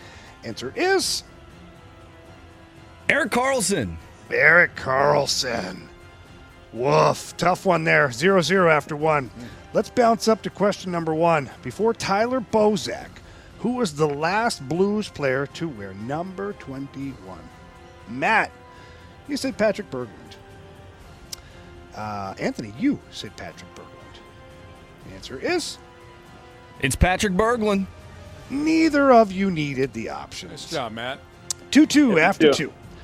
Let's go to question number four. This one was real easy. the Blues open up the regular season on the road against which team on October 12th? Matt, you took the options. You said Dallas Stars. Anthony, you took the options. You said those Columbus Blue Jackets. Answer is The Dallas Stars. Oh, Dallas Stars. Nice Matt job. up three to Total two. guess. Headed, headed into the last question. I thought Dallas was too too obvious. Yeah. I'm like, ah, I'll just go with the non-obvious. Sure was. Mhm. All right. Question number two. The final question of the day. Who was the last Blues player to score a goal in the playoffs? Matt, you took the options and said Jordan Kyrou. Anthony, you took the options and said Ivan Barbashev. If Anthony's right, we got a walk off. If Matt is right, he's the winner today. Uh, and if it's Brayden Schenn, Matt still wins today. Marshy, answer is Jordan Kyrou. Oh, Matt! Matt. You have chosen wisely. Nice job, Matt. Lucky Cassidy. Come on, you said. You didn't like hockey, or you didn't know hockey, and you take three of four. You're you sandbagging son He of a. was. Nice job, Matt. Congratulations. Thank you, thank you. All right, so you'll take on Jamie tomorrow. Sound good? All right. Hopefully, I don't get hockey again. I hope you do. there you go. Congrats, Matt. Thanks for listening. Thanks for playing. All right, appreciate it. Have a good one. Thank too. you. See you. Boy, I felt okay after that Patrick Berglund one. You came out swinging, Anthony. I feel yeah, good. you did. Now the, the the schedule question that's that's That's gotta- that's it- a luck one there. I think It also should be a layup. I should know who they open against, but Anthony. a lot going on with the Cardinals. I'm gonna be honest with you, okay? Yeah. Do you want the mics off? Yeah, eh, Marshy, turn the mics off, please. Yeah. Go ahead, man. All right, they're off. Thank you. Talk, Um, talk to me. So had I been asked that question, Yeah. I didn't know either. Okay. All right. Now, I wouldn't have said the Columbus Blue Jackets. But Dallas was kind of. I'm not that. But Dallas was kind of obvious, right? You're usually going to answer a team in their conference. Right, but that's that's what I was thinking. Not their I- division necessarily, but the conference. Sure. Yeah. So I probably would have been toggling between the Dallas Kraken and and, Seattle, Dallas, but I didn't know either. Okay. Boy, that's tough. Chiefs listening? Chiefs What the hell's going on? Oh, guys, I turned the mics back on, by the way. Oh, So- okay. Sorry, Yeah. Chief. Now, Yeah. now Chief's going to be disappointed in me. No, he he gets it. He may not know. You know. Oh, he knows. Okay. He knows. He's yeah. had that thing circled since the end of last season. I'm sure. Or whenever they announced it. Yeah. Which is probably not that long ago. All right. Uh, we appreciate Matt. Matt's going to be back with us tomorrow, and again, he'll take on Jamie Rivers. I saw I saw one of the uh, the Rivers children outside there when I was. That getting large, the, the Missouri I Sasquatch. went with the, yeah. I saw I saw Haas. Yeah, Oh, he, my God, he he's a- looked a little tired. He's been he's been uh, working this camp. yeah. this week. Yeah, he's a coach here Yeah. with us. This is day two. He looks drained. Well, Haas is getting over. He was in a car accident. Oh no! Really? Yeah, obviously he's fine. He's walking around. Yeah. Uh, but he was jarred up a little bit. He's got a little bit of a high ankle sprain, so he, Haas hasn't been able to get on the ice. Hmm. I won't let him get on the ice because of the little high ankle sprain. So he's been doing the off ice stuff with the kids and basically dragging them from spot to spot to spot Okay, to so spot. he's drained. It's great birth control, I Yeah. think. Anthony. I don't want any of you. Yeah, good call. All right, it's a fast lane on 101 at ESPN. Glad he's okay though. That's yeah, he is. He is. That's why I wanted to preface that. Yeah. he's here. He's working. He's okay. Yeah, he's uh, he, he like I said, he just looks a little looks a little tired. I asked him a question, and there was nothing there. Just blank. Yeah. Yeah. I get that a lot from him. From all my children, actually. Mostly when I ask them to do something. Yeah, it makes sense. Just blank. Blank. Yeah. Sure isn't blank when they want a DoorDash or something. Do not compute. Yeah. Right. Hey, Dad, I need gas. You're the best. How you doing, buddy? Want to watch TV? what the hell? Who are you? No, leave me alone. If the Cards intend to compete in 2024, who stays? And is one of those players Tyler O'Neill? That's next on 101 ESPN. We're right back to the Fast Lane Podcast, presented by Dobbs Tire and Auto Centers on 101 ESPN.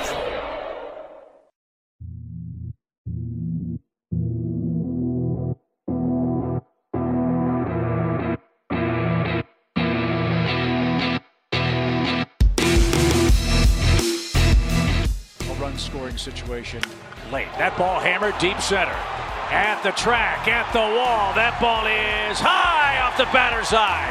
A mammoth home run for Goldschmidt. It's 2 0 Cardinals here in the first. Chip Caray on the call last night as the Cardinals knocked off the Arizona Diamondbacks 10 to 6. Big night for Paul Goldschmidt, who hit a home run against his former club and then also hit the game tying uh, run in or the, the had the game tying RBI when it came to the top of the ninth. Scored on the Tyler O'Neill double, and the Cardinals again went on to win 10 to 6. I want to go back to what Katie Woo tweeted earlier today, Jamie. So this was this was this morning. She tweeted out the Cardinals, and this is coming off of her, her article at The Athletic. Katie tweeted, The Cardinals have a decision to make regarding Tyler O'Neill and how he fits into their long term plans. As for now, however, it doesn't appear the Cardinals are inclined to move him at the trade deadline. Why? Uh, wh- why you ask? O'Neill's lengthy injury history has significantly lowered the value of his hypothetical trade return, and John Mozeliak, who is looking to field a competitive team for 2024, isn't selling off talent just for the sake of doing so. I I completely understand that. If you're John Mozeliak and you're not going to get anywhere close to the return on investment that you're hoping for for Tyler O'Neill, why not maybe just ride this thing out for for a little bit? Now Why? I would trade him. But why?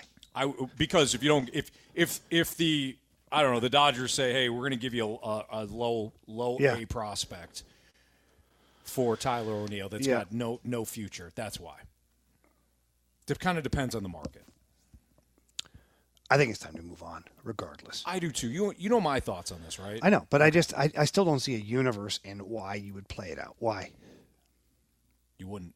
I know, but like even if if you're John Mozeliak, From from Mo's perspective, Yeah. because Mo can't move on from certain players. yeah, He can't. He's look. I mean, he's he's looking to see if you know what what they have for for Tyler O'Neill. Okay, well, what do we have in him? Could he be the MVP guy that he was a couple years? I would eliminate that. I would make him somebody else's problem. And and maybe that's a little harsh. I would make him somebody else's challenge. yeah. Go for it. I hope you do well, man. But I got to get something for you in return right now because I have to build a competitive team. But my question to you is, if assuming the Cardinals are looking to compete in 2024, and why Mhm. wouldn't they? Who else stays? Who what do you mean in the outfield? No, no, it, on the team. Who do Mm. they not move on from at the deadline? Because I think you can kind of eliminate certain Oh, guys of the of the based on um, this question. the ones that we've earmarked to trade. Yeah. Who who do they keep? Mm-hmm. None of them. So Oh, am I thinking like me, or am I supposed to be Mo? I don't know. This is always the trick. This is always the tricky. It is question. because- let's let's think like us. Then nobody's staying. Every single guy that I've talked about is gone What about Dylan Carlson? for the right price. Okay. If I now that's the one I dig my heels in a little bit. If Mm-hmm. I don't get the return that I'm wanting or anticipating, then I don't move on. I don't move him. I don't need to move him. Yeah. I feel like I need to move Tyler O'Neill. And I need to get something for Monty. I need to get something for Flaherty. I don't need to move on from Paul DeJong, but I'd like to. Mm-hmm. Um, and who else do we have in that mix? Juan Montgomery, Yepez. Flair, Montgomery, Flair, yeah. Is Yepez a throw in? But the, okay, but Juan Ye- stop there for a second. Juan Yepez is a throw in for me. Meaning like he has power. For some lineup out there that doesn't have that ability, like some of these lower teams, like if you're looking to go and make a trade with a team that is not a contender, Yeah. that has some pitching that you're valuing.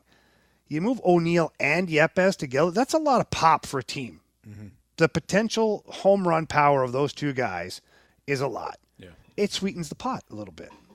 So I'm uh, I'm of the, the frame of mind of that every person that we've talked about is gone.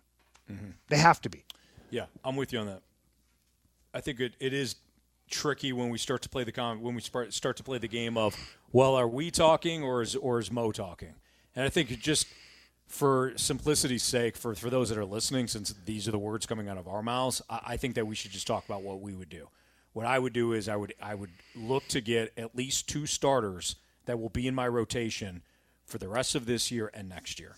Now, some people may hear that and say, "Well, you're not going to get an ace." I Anthony, you're not going to get an ace. Jamie, I understand that. I'm looking to get young starting pitching that is either at the big league level right now, filling in. The Dodgers are using some of these guys to fill in right now.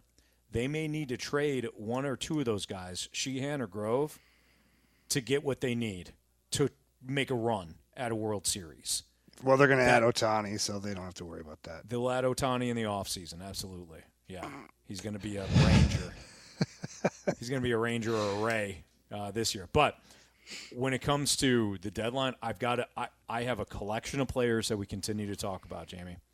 What I need to do is get two starters out of that group. Yeah, I know. Two young cost control starters out of that group that might be my four and five next year, but they're going to be in my rotation. If I can do that, that to me is a win at the deadline. You may have to group some of those pl- players together. You may have to, you know, you may have to put Montgomery with Chris Stratton, or you might have to put Jordan Hicks with Jack Flaherty to get to get starters that I can use for next year. But I want two guys out of that that- out of that group, and if I can keep Carlson, I want to keep Carlson because at the very least, I would rather have Dylan Carlson as a four next year. I th- I want him to start but I, I, I want him at least a four as opposed opposed to roaming the Dodgers outfield, winning a World Series with them. So that's my that is my that would be my goal, my game plan for the deadline. Jamie Rivers, Anthony Stalter, it's the Fast Lane on 101 ESPN. Appreciate everybody tuned in. We're live from Centene Community Ice Center right now.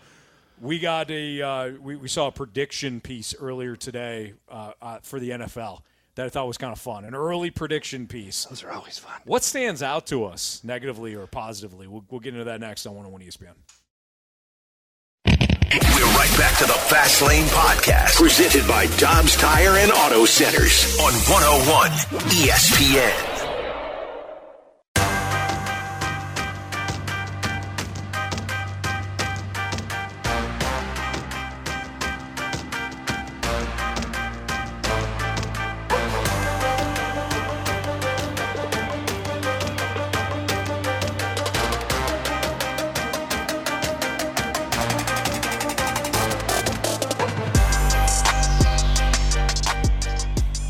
Live from Centene Community Ice Center, I'm Anthony Stalter alongside Jamie Rivers. It's the Fast Lane on 101 ESPN, and uh, our guy Swan had sent us a uh, USA Today predictions for divisional predictions for the NFL. And I, I always think that these are kind of fun. Let's play what what surprised you. And Marsh, you're with us too, right? Uh, of course, I, I looked at the NFC North.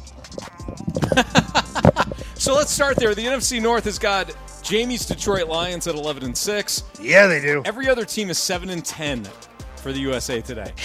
7 and 10 for the Bears, 7 and 10 for the Packers, 7 and 10 for the Vikings. How upset are you, uh, Marsh, that they, they accurately predicted what your Vikings are going to do? All right, first of all, you're telling me that the Vikings, who just won the division last year, are going to have the same record as the Bears, who, okay, yeah, they have Justin Fields, great, and he ran all over the place last year. That doesn't prove me anything. The Bears have been a terrible organization for years now. So I'm not going to group them in with the Vikings. The Packers just lost Aaron Rodgers and have Jordan Love, and everyone was making fun of them because they have no idea what they have in him. The only team that I could say that can compete with the Vikings this year, in my opinion, are the Lions, and I do not believe the Lions are going 11 and 6.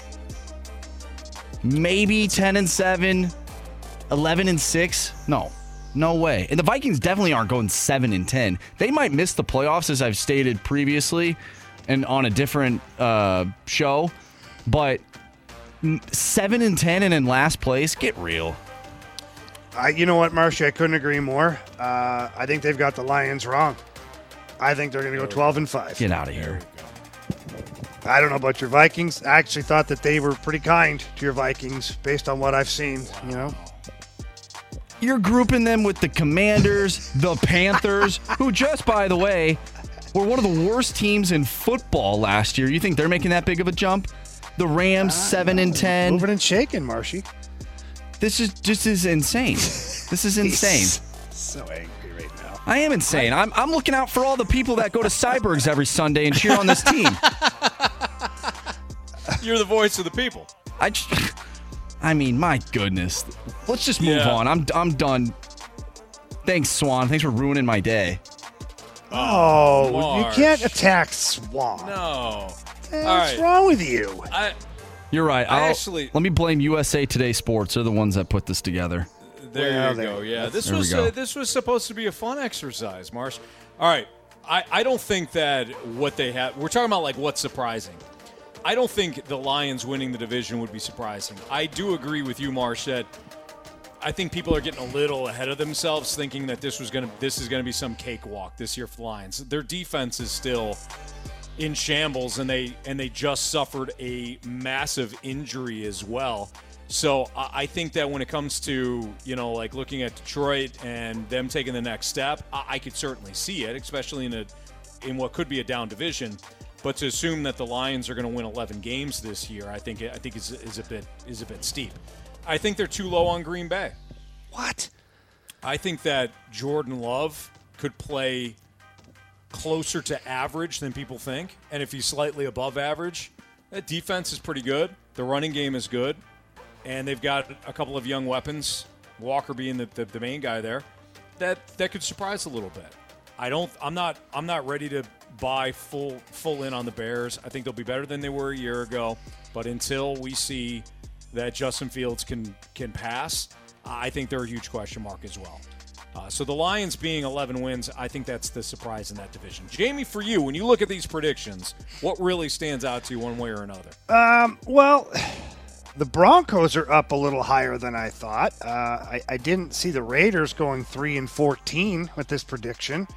thought that they'd be a little bit better than that. Is that Um, the word? That I think that's uh, No, no. the The, Cardinals, Cardinals are two and, are 2 and 15, which makes sense. Yeah. the Bucks are bad, but not. I. I, I don't think the Raiders are going to be worse than the Bucks. I, I- think I think they're being a little harsh on the Raiders. Yeah, and I don't, I don't know why. Maybe I'm crazy, but I, I just I'm not sold on the Jets. I'm not Yeah. sold on them being 12 and five. I'm not either. Like I don't know that the Aaron Rodgers effect is that much. Like, like don't get me wrong, the Aaron Rodgers effect as opposed to Zach Wilson and everything they had last year. Yeah. yeah, it's a big difference. But it, 12 and five difference. Like I was thinking, you know, a couple games above 500. I don't think they make the playoffs. I don't think they do either. Twelve and five is ridiculous. I to, just- to me, It's mind-boggling. they still have some offensive line issues. Yes, the defense is good. Yes, if Breece Hall is back, the, the running game could be good. But Breece Hall, as of right now, we don't we don't know if he's going to be back. And Aaron Rodgers didn't. I've, I've been saying this since last year. Aaron Rodgers didn't play well last year. You can't just blame the, the rookie wide, wide receivers for everything. He wasn't good in the red zone. Mhm. wasn't good on third downs. wasn't good in the red zone last year. And I'm talking about for the most the most of the year. There, there, may have been a spurt when the team was playing a little bit better that you could point to and cherry pick. But overall, his play wasn't as good as what I think people are expecting it to be with the Jets. Not to mention, you still got to play Buffalo twice. You still got to play Miami twice. And while you know everybody's kicking New England while it's down, it's still Belichick and company. So I, I oh, and he he loves to beat the Jets. he certainly does. So- yes, he certainly does. So I th- I think the Jets. I think they've got the Jets too high. I think they got the Chargers too low at seven and ten. I could see the Broncos challenging for a playoff spot because that's how much I believe in Sean Payton. And I think Sean Payton is gonna is gonna take Russell Wilson by the hand and say, "Hey, do you want to win games or do you want to be a buffoon and and and call your own shots?" Sean Payton's not going to allow what Russell Wilson did a year ago. So I think that the Broncos are going to be a more focused and a better overall team, top to bottom, this year. But I think the Chargers at seven and ten is is That's a big, weird. is I big that, reach. I had them making the playoffs this year. I know you have no faith in their coach, but I don't, but I have a, I have that, that roster's pretty damn good. I have the utmost faith in Justin Herbert, though. Like that roster's pretty good. The roster's good. They got they Brandon Staley. I don't I don't think that he knows really really what he's doing now. Tougher schedule because they got they're going to have the Chiefs uh, twice, and I, and again I think the Broncos are going to be better. But what about the Steelers at eleven and six? I think the Steelers that's a big that's a big jump. That's a huge jump. Who the hell is making this list? Whoever made this list is very hype happy. They have all the You're hype. right. They're very hype happy. Oh, the Broncos get a new Yeah. coach, ten and seven. Really, really? You know, you have the Steelers. Oh, like Kenny Pickett, angry. his second year, hype happy. We have the Jets, which I had the Jets making the playoffs too, but twelve and five, no way, no way. Yeah. You have the Lions with the same with one less win than the Eagles. Get out of here. Are you I told you, serious? you're We right. the Texans winning six games. I don't think the Rams are going to win seven games either. Not with that old line. What is Matthew going Stafford on may, here? Not, may may not may not may, may not play half the game. Now, are we sure that Swan just didn't mess with us here? And He might have famous photoshopped that USA Today USA Today, thing right on that. He I might be think he might be the one who is in charge of the U Stadium app that posted this on Twitter. Come on. yeah, he's the administrator for it. Uh, I do like the fact that the Falcons are nine and eight and a, and a wild card team, boys. I Are didn't you even guys, are you guys that. on the board? Are you guys on board with the, the old Falcons yet? No. We're going to run the ball 50 times. We're going to By the way, what's um, what's that running back's name again? Bijan Robinson. Bijan Robinson. Yeah. I was calling him Bijan Frise in my head. Don't know why. That's a hamster stuck in the wheel there. Um, the owner, Arthur Blank. Arthur Blank, on record saying that it's the Bijan era now. Yeah. It's like we're gonna run this guy into the ground. Jamie, what other era would it be? Cordarrelle Patterson. You know what I mean? Yeah. Who's this their- is his who's their last year. quarterback again? Desmond Ridder. Oh, Pride that of Cincinnati. Jeez. You're telling Are me that's a kidding me, playoff guys? team? That's not a Hey. playoff team. Hey, that's a wild card team. Things are On uh, what planet? On this planet, Marsh, the Falcons are going to have a better record than than your Minnesota Vikings. Oh, if that Book it. happens. Okay. Wow. Okay, hang on. Oh well, never. Book it. No, never mind. We're not gonna do that. Uh, gentlemen's agreement, Marsh. Your your the Falcons. will have a better. Re- will have more wins than your Minnesota. How about a punishment for this? Fair. Okay. You in, Marsh? I'm in. What, what what what kind of punishment? We'll have to work on this. I'm not just going to throw it here against the wall. Yeah. We're going to let this marinate a little bit. I think it's got, it's got to be very like in detail. Okay. All right. Well, hey, let's throw tarred it out. and feathered. Let's throw it out to the the text. Oh, that's a little. Like I have tough. to buy two tickets for a Atlanta Falcons game, dress up as a Falcons fan, and go to the game with Anthony. Wow. Actually, sounds kind of fun. It does sound fun. And then if Anthony loses, he's got to buy two Vikings tickets. What if we? Now you guys have airfare, guys. This is Yeah, getting that's- serious. yeah, that's- that- getting that's a serious. little- that's a little, Maybe he uh, just spends there. the spends a Sunday at Cyberg's. Could do that. We could do that. I, I spend the day. I, let's do that. I'll, I'll But spend- Anthony, instead of wearing the Viking stuff, whoever they're playing that game, you have to wear head to toe the opposition's gear. Oh. Okay, that's a pretty good punishment. So instead of instead of like going, Uh-uh. so, you go right to the dragon's lair. And you got a big on your back. The jersey says "School this." But hol- this would have to be a playoff game then. Oh, Yeah, no, well then forget it. We won't have one of those. Well, maybe based not. on the oh, seven and ten record, they're not I- going. Marsh, maybe not. I mean, it, that thing may have been decided. Oh, you I hope they play each other. I hope they play each other now. That The be four awesome. seed against Well- the Falcons, who barely make it in. So I think Hey, that's a great punishment is- for Anthony. We're gonna have to figure out have to one figure that's out of equal Marsh. value for Yeah, Marsh. For that's a good sure. One. Yeah. All right, it's the Fast Lane on 101 E ESPN. Jamie Rivers, Andrew Marsh, I'm Anthony Stalter. Do the Cardinals need to change their philosophy when it comes to pitchers and catchers? We'll dive into that next. on uh, 101 probably. ESPN. We're right back to the Fast Lane Podcast, presented by Dobbs Tire and Auto Centers on 101 ESPN.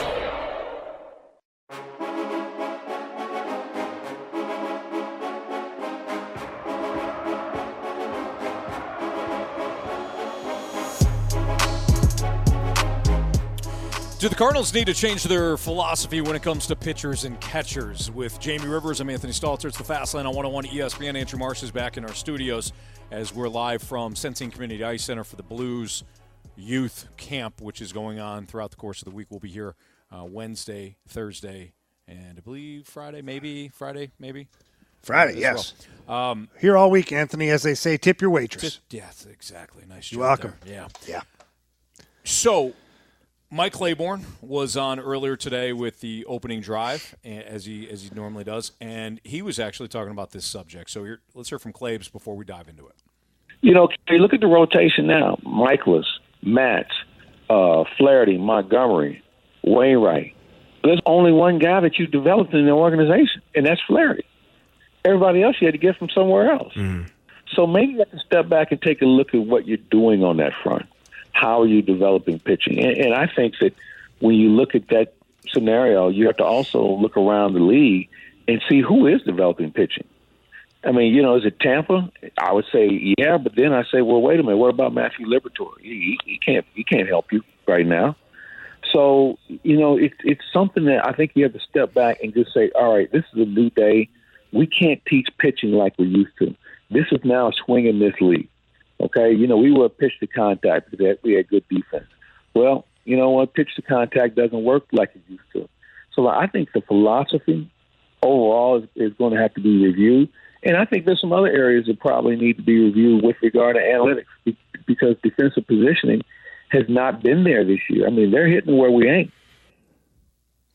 I, well, let's let's kind of break this down a little bit. Let's actually start with some of the, the last stuff that Claibs is saying. I think I think uh, Claibs brought up a great point, Jamie, about the pitch to contact thing. It worked before; it doesn't now. You had a ballpark that, that played really for the pitchers. Is it the shift that changed all it that? May, it may have been the shift, yeah, at least a large part of it. The the the balls are that are being put in play. Either you're not coming up with with the plays, or they're as Clabe said, they're hitting they're hitting it where you ain't. So when it comes to that, I do think there needs to be a shift. Now analytics have said actually, you need guys that are going to miss bats. That's actually the advanced metrics. What's that? Strikeouts? Strikeouts. exactly. Miss missing bats. Don't put the ball in play because when you put the ball in play, whether it's soft contact or hard contact, the ball can find holes. So when it comes to missing bats, you have an opportunity to send that guy right back to the dugout uh, as opposed to the ball being put in play. Yeah. That's that's part of the analytic quote unquote movement that a lot of people are pushing against. We're seeing it now.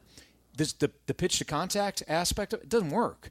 So when you when you look at it from that perspective, I think Claibs is, is spot on. What do you think about that? Yeah, I do. I, I also look at it too to where, yes, the pitch to contact doesn't seem to be working this year, and you can attribute that to the shift, maybe. But what about if it's just bad pitching? Like, what if it's just not locating the pitches? As That- far as that could be an issue too. like, you know what I'm saying? Like, if Wayno is on his game this Mm-hmm. year, if Mikolas doesn't have the bad start, if Steven Matz is looking more like we've seen recently, like, and the pitch to contact is still in play, it might be working a little bit more. It, it I guess it doesn't have to be so drastically overhauled, is what I'm mm-hmm. looking at. Would I like to have a guy in there with swing and miss? Yes, of course. But I, I totally think that you know you can you can continue with some pitch to contact guys as far as pitching is concerned, mm-hmm. but you got to find one guy at least that is swing and miss. So I, I, that's How where you- I look. uh, Jamie, how do you feel about two pitch to contact guys? That's fine. this year? Okay, Yeah, great. two or three. I don't even you- care. You have them You have- now. You Yeah, them and Mikolas. that's and fine. So let's just, you know, and now let's find some live arms. Yeah, Even for the bullpen. You had some live arms, you know, Hennessy. I feel like that's going to be really. traded. I feel like that's something that's difficult. Jamie, I'm so sick and tired of watching the starter go five or six innings and and throw, you know, low 90s balls constantly put in play, and then the Cardinals go to their bullpen and it's low 90s and the ball is constantly put in. Like you have you have to give the hitters a little bit of a, a variation. Yeah, Th- This is this is one of the, and I'm not suggesting the Cardinals do this, but you know, sometimes we, we complain about, well, it's a bullpen game. Why can't the Cardinals win these games? Because every two innings, you see something different, and bullpen games can be effective. Now, you can't you can't do that all the time, obviously, but that's Mhm. that's one of the reasons. It's one of the reasons why pitchers that are effective, you know, they'll go they'll go high in the zone, then they'll go low, they'll go inside, they'll go outside. The batter is constantly uncomfortable. Have you seen a lot of opposing batters this year that are uncomfortable when facing Cardinals pitching? Uh, no, No, not really. I haven't either. You're gonna have to get some electric arms. Yes, you're gonna. You, you may have to play. You may have to develop them. It, it may be a situation where kid's electric arm, you don't know where he's going. That happens, you know. But can you miss bats?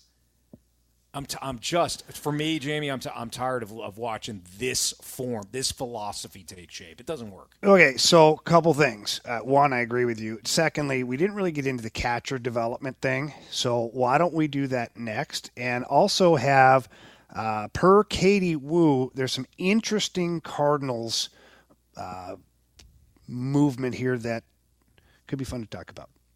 They traded Goldie. Guess we'll have to find out next. Okay, here on 101 ESPN. We're right back to the Fast Lane Podcast, presented by Dobbs Tire and Auto Centers on 101 ESPN.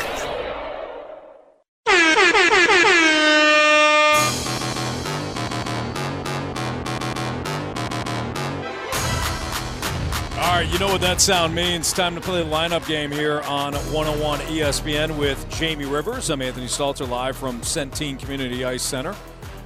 Jamie, let's play the lineup game, shall we? You got Merrill Kelly on the hill tonight for the Diamondbacks, so he is a right-hander. Uh, this this lineup shouldn't give us too many issues, I wouldn't think. Well, you never know, Anthony. You know, there's lots of guys that could be traded by now. Got traded.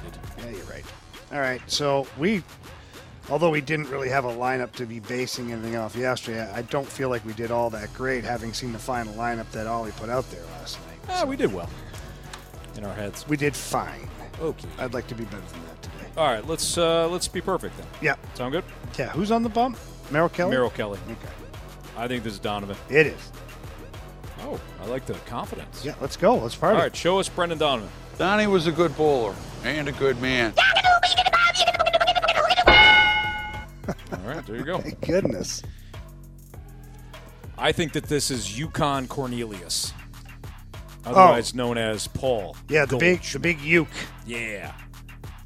Show us Paul Yukon Cornelius Goldschmidt, please. Gold! Rich with gold! gold! Nice. This was Nolan Arenado last night. Yeah. Uh, could be Arenado. We've seen Newt here. We've seen Gorman here. We've seen Contreras here. But Contreras typically when there's a lefty will hit third. So I think it's either Arenado, Newt, or Gorman. I think Gorman gets back in here. Is it this high? Well, why wouldn't you? Why wouldn't I? I would do it. I would put Gorman right in here. Go for it. Show us Nolan Gorman, please. Sorry, guys. Ah, Jamie, you blew it. You blew it. The uh, Man. All right, so do we think it's Arenado or Newt? I think it's Newt. I think he's I think he's just absolutely infatuated with the Newt in the three hole. Okay, sure. Show us Lars Taylor Tatsuji Newt Bar, please. You are so wrong. I think it's Nolan Arenado because both him and Goldie hit Ding Dong Johnsons last night. Okay. Not back to back, but still. Show us Nolan Arenado. Nolan is a security guard at the lumber yard. All right, that one gave us some some issues. So who is this then? Big Willie style? Who was it yesterday? Was it Big Willie? No. You know. Who was that? That was- Newt. Newt was clean up yesterday. That was weird. I bet she does it again because they won. Ah, He ahead. loves. First of all, he loves the Newt three or four. This is their marquee player. You know, this is the guy that the the Cardinals are just they're they're showcasing for all the world. This is the new face of Cardinals baseball, according to the Cardinals. And I just made that up, but I just feel that way. Show us Lars Taylor Tatsuji Newt Bar. One, two, three, four. I'm grinding. I'm grinding. Nice. Anthony, I don't know, Jamie. I don't know. I don't see Lars Nootbaar as a cleanup hitter, like at all. I don't see him as a three hole hitter. Uh, at all. All right, whatever. He's a good player, but I feel like I don't know. Am I am I taking crazy pills here? I feel like they they're they're loving him. They do. They I- love the Newt. I, I don't see it. Like I see that he's a good player, and I see the that they like him, but three or four, I I don't see it. But whatever. Do you also see that they love Lars Taylor Tatsuji Newt Bar more than any other player on the roster? Because that's how I feel. Uh, I don't know if that's exactly how I feel, but I Glad- certainly feel like they glad we agree. they love him way more than anybody else in the outfield. Yeah. All right, so the five hole, Big Willie. Big Willie. Show us that Big Willie. This one goes out to all the big willies. Wilson, are you naked? No, Tim, I'm wearing a hat. That one's pretty good. By the way, by the way, I have to uh, interject here. So Willson Contreras was a pinch hitter last night. He did not get a hit. However, he did walk, scored a run. The previous game, he did get a hit. I gave him the sounder. Okay. All right. Would you guys right. agree? Listen. It does not. Yeah, it, it did not count as a plate appearance. It was, you know, there was no at bat. He walked. I think this is really last last starting opportunity. That's how I view it, Marsh. For sure. Let me But rephrase you're that. running things. It was a plate appearance. Was not counted as an at bat. There you go. Either way, I think it's. I think that this should go down as uh, as a starters thing. Just my thought. There we go. Okay. Uh, what do you think here? Gorman, Walker. What do you want to do, Jamie? Tyler O'Neill. Could be O'Neill. I don't think Gorman's playing. I want him to be playing. Why would you do that to us? Well, because I think that his back is still kind of messed up. All right. I think that this is. I think this is Jordan Walker. Okay. I think we walk it like it's hot. Let's go, baby. Show us Jordan Walker, please. No, no, no. Okay. It's got to be Tyler O'Neill. Marshy, can you please show us Tyler O'Neill? You're wrong.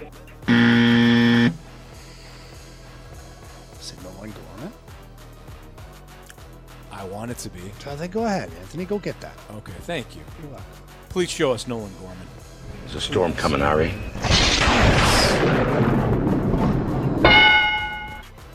Interesting. And that's a Redbird winner tonight. I hope so. Uh, okay, now Tyler. O'Neill. Now O'Neill, All right, I guess. Marshy, show us that T-bone. My fingers hurt. Oh, well, now your back's gonna hurt because you just pulled landscaping duty. All right. So hold on here. Donovan is the DH. I'm assuming Goldie's at first, Arenado third, Contreras behind the dish, Gorman at second. So you got one outfielder in the Newt. You got one outfielder in O'Neill. So j- this would be Jordan Walker and then DeJong. That's my guess. Okay. Show us Jordan Walker. Walk it like it's hot. Walk it like it's hot. Jamie, you want honors? Uh, yeah. Uh, show us that forever young. Forever young. Vo- voice of an angel, Jamie Rivers. Marsh, why don't you go ahead and run that thing? All right, leading off the DH, Brendan Donovan batting second, first baseman Paul Goldschmidt batting third, third baseman Nolan Arenado. the cleanup hitter, center fielder Lars Taylor Tatsuji Nootbaar batting fifth, catching Willson Contreras batting sixth, second baseman Nolan Gorman batting seventh in left field Tyler O'Neill batting eighth in right field Jordan Walker and batting ninth the shortstop Paul DeJong. Back, back, back, back, back, back, back. Stay fair! Stay fair, stay fair! Go fair, go fair! I don't believe what I just saw. Home run. By the way, Marsh, I, I have come to really enjoy your Joker voice for the last player in the lineup. Thank you. I think it's outstanding. I appreciate Uh, that. Jamie, Jamie, another Ding Dong Johnson for you last night, courtesy of the one and only Yukon Cornelius. So, Yeah. uh, you you're, you're you're crushing us in the home run derby. So why don't you go ahead and crush us some more? Well, I think that um, I think it'll get all the way to this guy, and uh, you know I really haven't picked this guy before. Okay, but I think he can do Somebody some new. damage. Yeah. Okay, I'm, I'm interested. with Nolan Gorman. Oh, okay. The one guy you pick all the time. Willson Contreras has some pretty good numbers against Merrill Kelly. Uh, Arenado does as well, just throwing it out there. But I'm gonna I'm gonna go with Willson Contreras. I feel like it's been a hot minute since he's he's caught fire from a power standpoint. So give me Willson Contreras, please. Marshy, who do you got? I'm gonna go with the uh, the big bopper in the lineup, the cleanup hitter Lars Taylor Tatsuji Nootbaar. That's a good point. Yeah, good call. Four ABs against Merrill Kelly. He's got a home run. You mean the new face of the, your St. Louis Cardinals? Absolutely. Lars Taylor Newpar? New Okay, face? nice. I mean, you could say he's an old face. new- He's been around for quite some time, Anthony. Almost a full yeah, year. true. Right. Good, good call. He's earned it. Uh, all right. It's Fastlane on 101 ESPN. Jamie, you started to talk about uh, maybe some interesting news there at the end of Yeah. last segment. Yeah. Related to our St. Louis Cardinals. we got, what, uh, what sort of news do you have for us? We got uh, a little update from from Katie Woo, and uh, it suggests that the Cardinals might be in the market for a multi-year contract extension for Jordan Hicks. Interesting. Yeah, says here Katie Woo. St. Louis Cardinals are exploring a multi year contract extension with prized right handed reliever Jordan Hicks. Multiple sources tell The Athletic. There is optimism a deal could be done within the next couple of days. I like it. The the reason why we have included Hicks in the trade conversations is because his contract is expiring. And for you to not get something in return for Hicks, who would be viewed as a closer on other teams, would be a mistake. You, you should move him. Unless, of course, he's willing to take a, a long term deal. I should say multi year deal. It doesn't have to be necessarily long. But when it comes to Jordan Hicks, well, why wouldn't you? He's earned he, he has developed into your closer. He wants it, and Ryan Helsley can only pitch once every like three days before he wears down or he or he taps out. So Ryan Helsley can be your setup guy, Jordan Hicks can be your closer, and Giovanni Gallegos can essentially be your your seventh your seventh inning guy. You're talking about next year, right? I'm talking about next year. Yeah, because we're not going to see Helsley this year. But you have to you have to completely. Actually, you know what? I said that, that yesterday. I forget it's retroactive. The 60 day IL is retroactive. He's We're been- not going to see him, Anthony. He's been out a while. We'll see him again this year. No, we're not. Anyways, starting pitching, you need to revamp that as we know, and you also need to revamp your bullpen. So you get you have to start out with something. So you're going to start off with Miles Mikolas and Steven Matz, and then for the bullpen, if it's true that the Cardinals and Jordan Hicks are about to sign a multi-year deal, then Jordan Hicks, Gallegos, and Helsley are the back end of your bullpen that you're starting out with, and then you build out from there. I would like to see Matthew Liberatore for next year in the bullpen. Get something out of him. It just hasn't hit. It just it, Yeah. Maybe it will. maybe, maybe I'm not ready to do that yet. He's still a young pitcher, and the pitching position is by far the hardest position to establish yourself in, in the majors. I, I'm willing to give him the rest of this season, and if there's some trades at the deadline, bring him back up, get him some more major league time, mm-hmm. and then certainly again you hit the off season with with both feet running, and you try to get this guy to compete for a rotation spot. If he fails to do so, or he's not even close, then yeah, I'm fine with moving him to the bullpen at the major league level. Mm-hmm. But if he's if he's right there and he's got an opportunity to push for a spot and legitimately earn it, I'm okay with that. Even if it's a four or five. Okay. Right. He's, he's exactly what we talked about. A reliever? No, he's a cost controlled pitcher for you. He is. Ish. But Anthony, if he's a four or a five, why do you care? Can I improve on that? Four Well, or five? no. This is where you've done your job as the Cardinals. You've went and got a number one somewhere. Uh-huh. You've got Mikolas and Matz, and then maybe you've got a Lance Lynn ish, Rich Hill ish. But you know that's how it's going to work out for you. Okay, you have some dynamic star. Thank you. There you no, it doesn't have to be a No, dynamic star. Anthony. Just give me somebody younger. You've got the best pitcher to ever face anybody. Okay, because that's Ryan? all. I'd take him right now. I'd take him right now too. Um, but you have Liberatore that's competing for your fifth spot, and if he wins your fifth spot, you're winning. Like that's a good thing. Yeah, I agree. He should be in the bullpen. Oh my God! Five thirteen. Your time check is brought to you by Clarkson Jewelers, an officially licensed Rolex jeweler. stubborn. What's trending is next on Bullheaded. 101 at ESPN. I get it from you. We're right back to the Fast Lane Podcast, presented by Dobbs Tire and Auto Centers on 101 ESPN. Sports? The Fast Lane has you covered. What's trending now? Brought to you by Goodwill. Donate to Goodwill and get a half price Cardinals ticket voucher.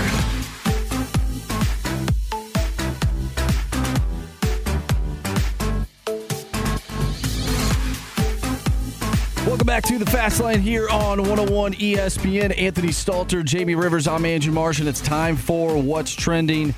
Guys, Adam Wainwright returned last night against the Arizona Diamondbacks, his first start in quite some time. He went five innings, four hits, two runs. Both of those were earned. He walked two and struck out three.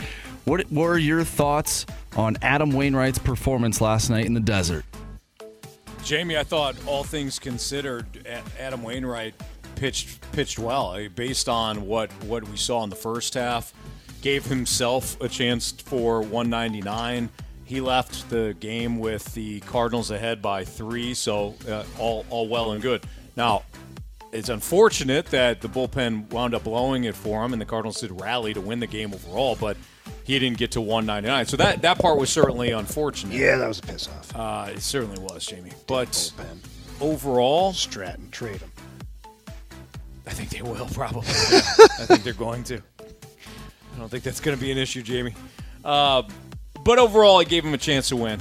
He gave himself a chance to win. He gave the Cardinals a chance to win. What, what else are you going to ask for out of Adam Wainwright? So that's the way I felt last night. Actually, uh, I was really happy for Wayno. I don't like to see a guy that is such a, I mean, phenomenal player in franchise history not end the way he wants to end. And I know that last night wasn't his last game. Yeah. But I'd felt like I'd seen his last good game, you know? And last night wasn't anything to circle as far as epic performances. No. but based upon what Wayno had been battling all year, uh, that was a really good start. And then they went and pissed it away. That really got to me. It really got to me last night because you got a guy who is trying to get two wins. He's got a three run lead. Yeah. Like, come on. and I know they didn't do it on purpose. I, I understand that. And they're Are you out there. sure? Well, they're out there giving it their all. And, yeah. Anyways, I thought Wayno's start was was was good. Uh, I was very happy for him. Guys, I mentioned this earlier in the show, but Jaylen Brown and the Boston Celtics agreeing to a record five year, $304 million Supermax extension, which is the richest deal in NBA history. I had a little nugget from Twitter, Alan Walsh. Jamie, you know who Alan Walsh is? Yeah, super agent Alan Walsh. He's got David Perron as one of his clients. So Alan Walsh, he's always active on Twitter or X, whatever you want to call it these days. He's tweet, he tweeted out that's 60.8 million AAV, almost the lower limit this season's NHL salary cap. In other words, the Arizona Coyotes' entire payroll for two, for 2023-2024. Boy, that puts everything into perspective, doesn't it? On both sides of things. Yeah. One guy for the Boston Celtics is going to make what the entire Arizona Coyotes roster is going to make. I mean, yeah. I mean, it's For kind next of year. weird. Or Uh, for- it- no, for it- his contract. It's an interesting thing. So anyway, I don't know. Um, Jamie, that's a kick in the teeth, man. It is, but he, I'm going to go back to you know what I said earlier is that basketball has a smaller roster. Now, 60 million a year is a substantial amount of money. Don't get me wrong. This is where you're going with it, Jamie. Call out the Arizona. Call out your former team right now. Well, the Arizona Coyotes, one, they, they play in an arena that's not even theirs, and uh, the maximum amount of people they can get into it Think is the savings. 4,200. Mm, Yeah. So not ideal. But, you know, Alan Walsh, and I know he's pushing he's pushing for no salary cap. Alan, the ship has sailed. The ship has sailed. The the lockout where we foolishly gave them a salary cap because some guys just you know had side deals going on and it was it was a dirty thing. It was an awful lockout. We lost control at that point. So now you're a prisoner of the salary cap. Yeah. Now what they can do is try to raise the floor of it to where people have to like if it's 89 million I think is what it is this year. You know, the floor should be somewhere in the 70 million mark. Not 60 or 58 or whatever the heck it is now. So I don't know. It, it I don't think it's a flawed system. I think that uh, the COVID flat cap has really screwed things up in the NHL. But nobody's coming close to 60 million AAV. Like, you'll never see that in the NHL. Ever. Like in the year 30, 25, maybe. but it also puts in perspective the revenues that the NBA is driving. But the NBA, the NBA is a worldwide product. I think that's what people fail to understand is that, like, I played in Europe, I played in Russia. NBA games are televised. Yeah, they're They're it's- on. It's huge. Like you're not getting a Boston Bruins um, Columbus Blue Jackets game right. in Moscow. Yeah.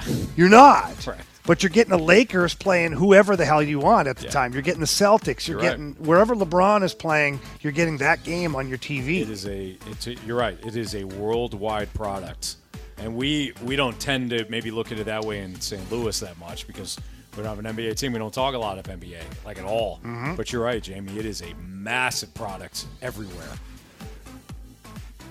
Speaking of the Boston Bruins, Patrice Bergeron announced his retirement after 19 seasons. Does, Pat- does Patrice Bergeron go down as a Hall of Famer? I say yes. Uh, what i- is that really a question? it was a question that we got on the text line today. D- yeah, no, he's a shoe in Hall of. They're talking about renaming the Selke Trophy the Bergeron Award. I would say that would qualify for somebody going uh, to the Yeah, hall. He, he set a record for Selkes in a row, did he not? Like four in a row or something like that? I'm sorry. I'm just caught off guard that that's a real question. Yes, that was a the answer question yes. that we received on the text line today. Okay, well, you know what? In fairness to the text line, maybe they don't know the player as well as as we do. Or maybe, they're they new. just wanted you to hear. What wanted you to talk about it? Maybe I they're new hockey fans. Maybe they jumped on in 2019 and saw this guy. So, in fairness to whoever a- asked that question, um, yeah, I get it. But yes, he's 100% a first ballot Hall of Famer. So here's the next question. I'm not Anthony. I was being sympathetic. You think it you, didn't of sound- all people, didn't sound like it. of all people, if I think you would know. the Didn't sound like difference. it. Wasn't talking Just- to you anyways. just Why don't you saying. take your nose and stick it somewhere else? Why else? don't you take your nose and stick it someplace else? I will, Anthony. Okay, I Yeah. will too. Right in your face. Jamie. I'll stick it in your face too. Well, you are right now, currently. Same with you. Sword fight. Go ahead, Marsh. Ah, different. different guy. Yeah. Anyways, um, Adult version. No, it's not. that didn't make it any better. Uh, That was made it worse. who? Marsh, do you have anything? I mean, else come on, what's Marcia, let's go. Jeez. I'm trying Come on. to talk.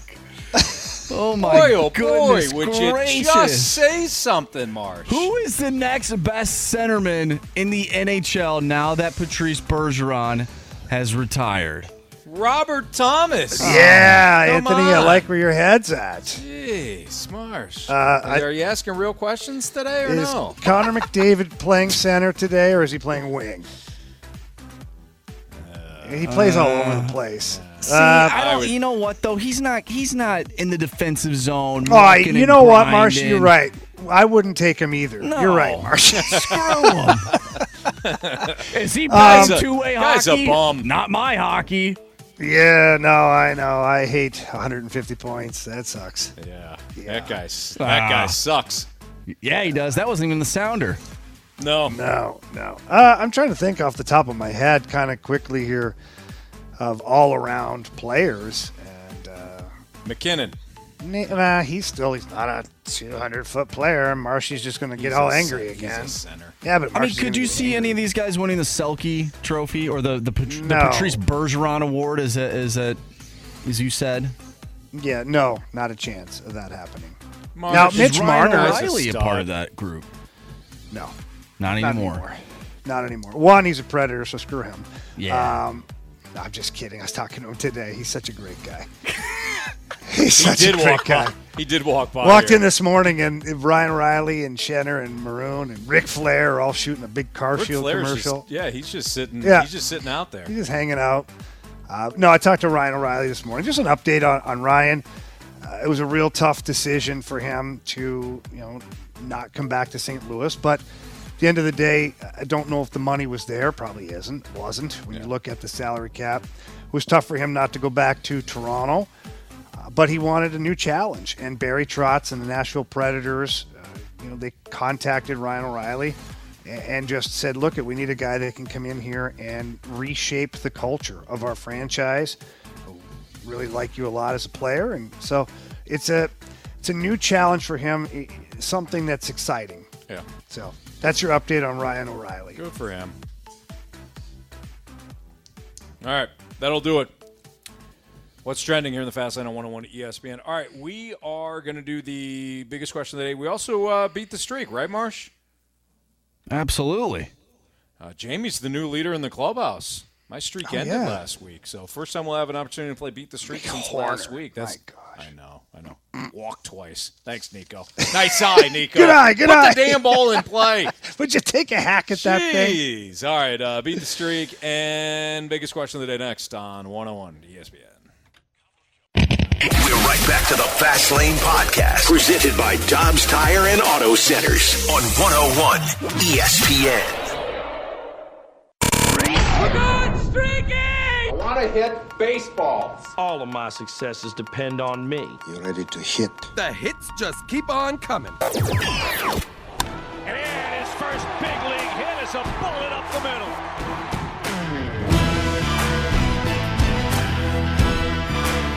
All right, time to play Beat the Streak here in the Fast Lane on 101 ESPN with Jamie Rivers. I'm Anthony Stalter, and Brennan is joining us for Beat the Streak again. What's up, Brennan? What's going on, boys? How we doing?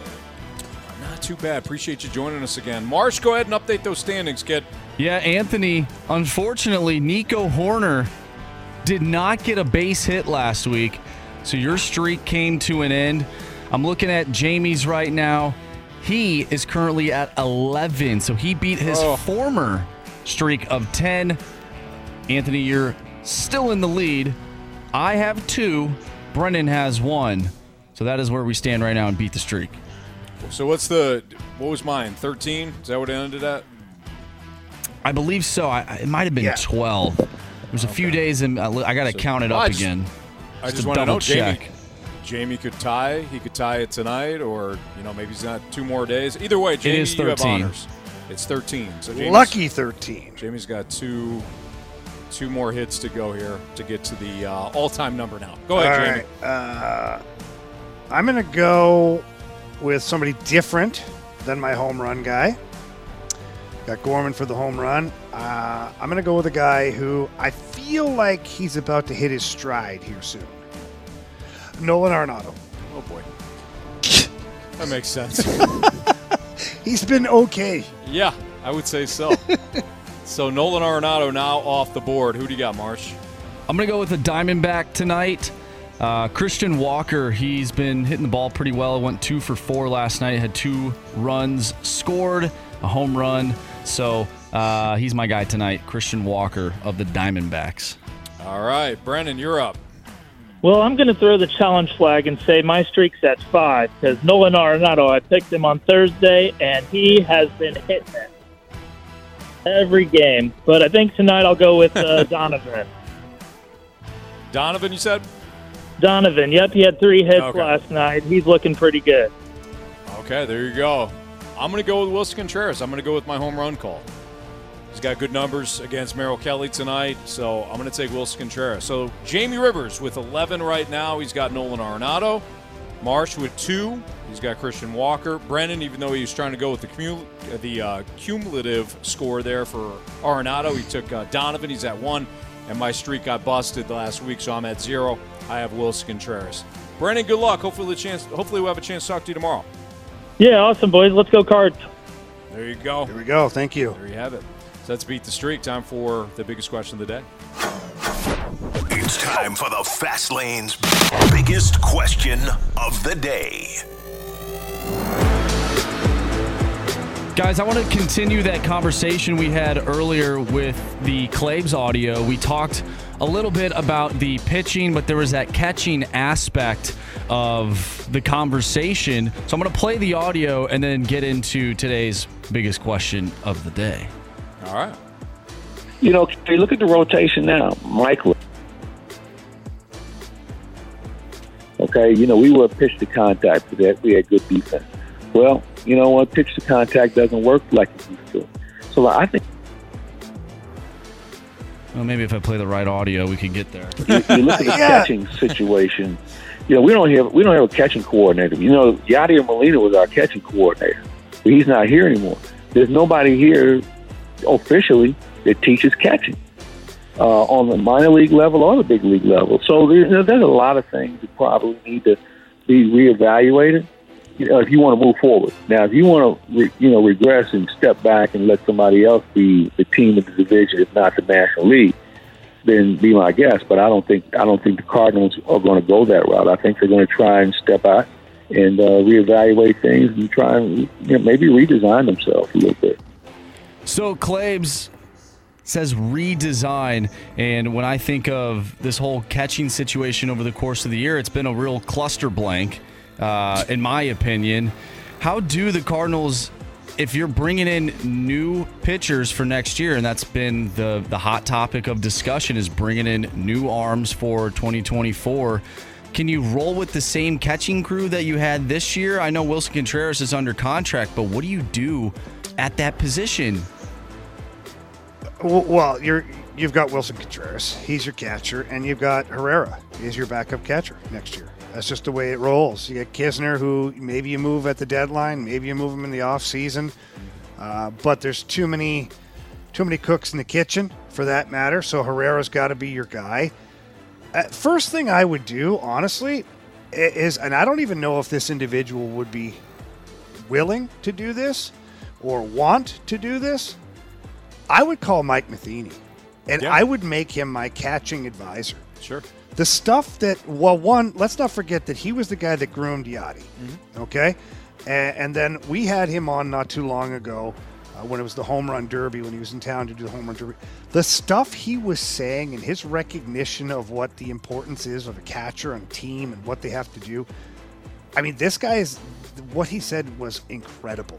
If, if that guy was sitting across the table from Contreras and Herrera and explaining to them what their job is and the work that goes into it and the accountability at the catching position, I really feel like you'd have a spike in your in your catching position. Yeah. Let's not forget here a couple things too. One, you haven't had to deal with this in 20 years. Right. We've said this before. You're spoiled, It's right? It's not just Yadi. You're right. It's not just Yadi. It's, it's Mike Matheny too. Yeah, it's it's the whole bunch. It- You've had Matheny, then you had Yadi, Yeah. and now you've got you know a youngster in Herrera that's still learning, and you've got Contreras who maybe never learned the right way, whatever it is, or wasn't held accountable, or maybe he just doesn't understand what the Cardinals are expecting. Mm-hmm. So for me, it would be going to find somebody like a Mike Matheny to come in and kind of revamp the whole process, because you, Claibs is right. Yadi was the process before. Right. And unfortunately, Mo, I don't know if he would admit this, but they weren't ready for life after Yadi. Mm-hmm. They didn't realize the drop off that there'd be. They didn't realize just what Yadi did to help the pitchers or just, you know, whatever it is. Yeah. So those that's what that's what my thoughts on it. I love it. I think it's a great idea, and Mike Mike now has experience too. You're not just you're not just turning to a former player and thinking that he can coach too or or teach. Yeah. and I think that's a huge difference, right, Jamie? I mean, we've talked about this. Well, it with, is, but there's no pressure now, mm-hmm. right? So, like Mike Matheny coming in, he's not Ollie. He's not in front of the cameras every single day. Yeah. Every decision that he makes is not going to be scrutinized and, and talked about and either cut to pieces or praised. He's the catching advisor. And quite honestly, anything going up as far as improving the catching position is going to make him look like a rock star. Yeah, very true. Because right now it's rock bottom. Yeah. It feels like nobody has a good grip on what the expectations are, what the process is, any of that stuff. Yeah, good call. So I think it'd be a fun job for Mike Matheny. He gets to do what he knows best, which is be a catcher Yeah. and communicate. And he's a really good communicator. So I don't know. No, it's a great call. That's Jamie Rivers, Anthony Stalter. It's Fast Lane on 101 ESPN. We'll put a bow on this show next. We're right back to the Fast Lane Podcast, presented by Dobbs Tire and Auto Centers on 101 ESPN.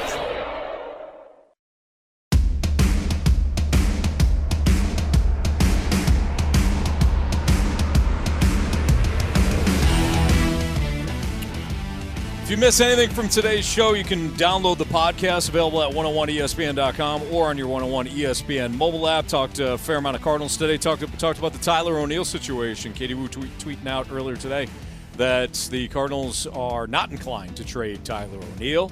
They don't want to just give him up for anything at the deadline, which certainly makes sense. But as Jamie and I discussed, you still got to move him. So we talked about that. Also took a lot of great mic drops today on what would disappoint you at the trade deadline, what, what the Cardinals do or don't do, what Mo, what sort of game plan Mo would have that would disappoint you. And again, we get a lot of uh, good good thoughts on that. Snuck a little NFL in there too. Talked about some predictions. Uh, Marsh and I have, and I know I think Marsh, you're going to get to this next. Uh, Marsh and I have a possible punishment situation going on. I say the Falcons are going to have more wins this upcoming NFL season than the Vikings. So, Marsh, I think we had some ideas on the text line, did we not, for punishments? Yeah, we did. And I don't know if you uh, want to get to those now or not, but yeah, we can if you want. Why not? Here's one uh, from the 314. Loser watches the movie they haven't seen. Weekend at Bernie's versus Space Jam. that's pretty funny. While- While wearing the other team's gear. Yeah, something. I mean, it's got to be a little bit more than that, but I think that's that's pretty You funny. could have a watch party with listeners. Yeah. I like I like the the tie-in to previous shows. I like where we're headed. Yeah. We What got one uh, from the 314. 10 shots from Riz's airsoft gun. Oh. Okay. Yeah. you know, it's been done. Yeah. It's been Yeah. done. Can we- I'm looking for something original? Can we come up with something else? Well, Anthony, what about this? From the 314, a tattoo of the winning team's record. That. That. It's not terrible. Definitely up the ante there. Not terrible. You can put something where you can't see it, Anthony. Yeah. It doesn't have to be like a full arm sleeve. Right. You just have to put a little, you know. Yeah.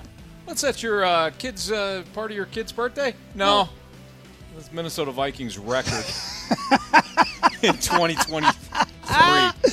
That Why'd you actually- do that? Nah, don't worry about it. Actually, kind of funny. That is kind Kind of funny. Here we go. Uh oh. From the 618, loser has to go to a Cardinals game. Oh wow! Sniped the Cardinals on that. My that. goodness. Holy smokes! I accept. That's I think harsh. That's pretty good punishment. Yeah, that's terrible. Here we go. Uh, from the 217, loser has to do the Waffle House Challenge. Have, do you know what that is?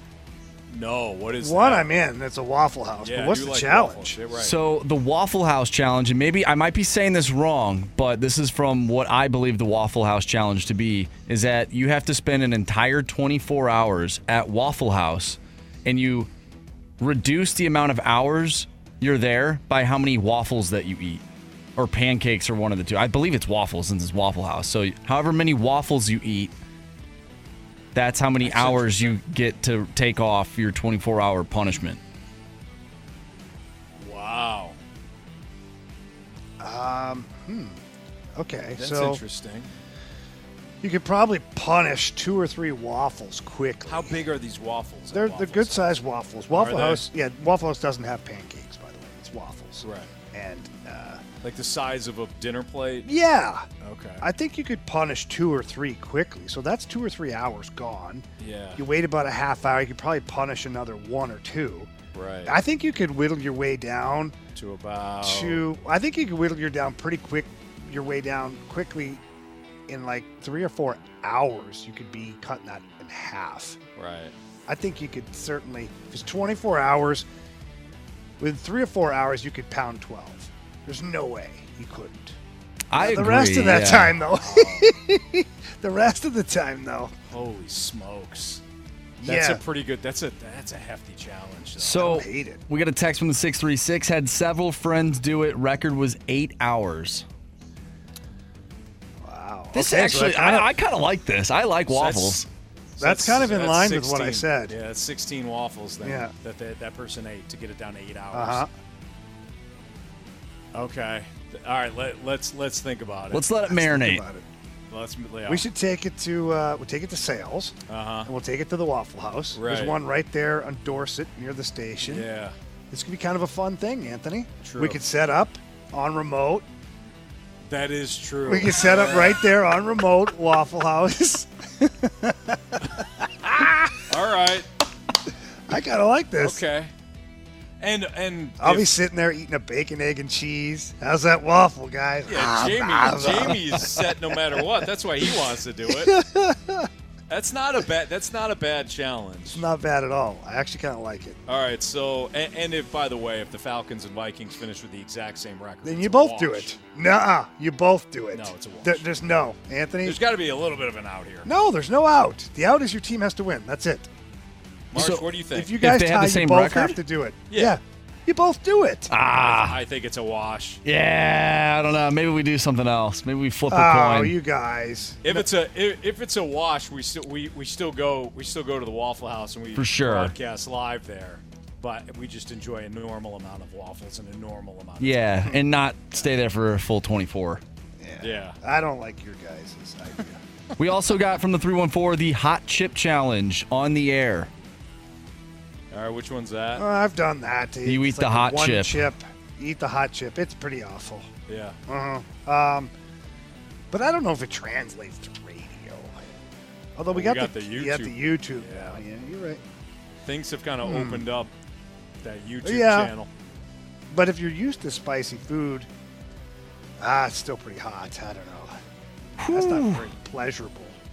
It's a different kind of uh, punishment where the Waffle House would be, you know, filling. Yeah. This would just be paid. Wait, wait, this is hang on. This is the this is the best the best uh, tiebreaker, and multiple people have sent this in. If it's a tie at the end of the season, Jamie has to do the challenge. Oh, Oh, wow. I like that. Why am I being dragged into this? You're the idiots who did this.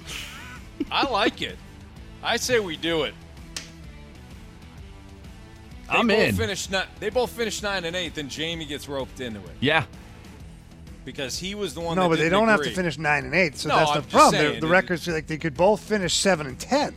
Exactly. They- they- I don't like they Marcy's finished- Vikings. They finished the same amount. Well, you better start rooting for the Falcons then. I don't like that idea either. They're I winning don't team this year, Jamie. All right, I'm in. Yeah, he's in. I'm in. All right, there you go. You know it's going to come down to the last week. No, too. it's not. Ah. One, I have no doubt, Anthony, that your Falcons will blow it. I will be very disappointed if it's even close. Wow. Yeah. I mean, I, I thought it was funny that it was seven and ten for the Vikings, but we know they're going to be like nine and eight. Your Falcons have no chance of winning nine games this year. Agreed. Oh, yes, they do. Not even close. Oh, yes, they do. No. That's Jamie Rivers. He'll be eating those words and a lot of waffles at some point. I'm Anthony Stalter for Waffles. Andrew Marsh. Uh, we'll be live again at uh, the Centene Community Ice Center tomorrow for the Fast Lane. We've got an instant replay coming up right now. See ya. You've been listening to the Fast Lane Podcast, presented by Dobbs Tire and Auto Centers on 101 ESPN.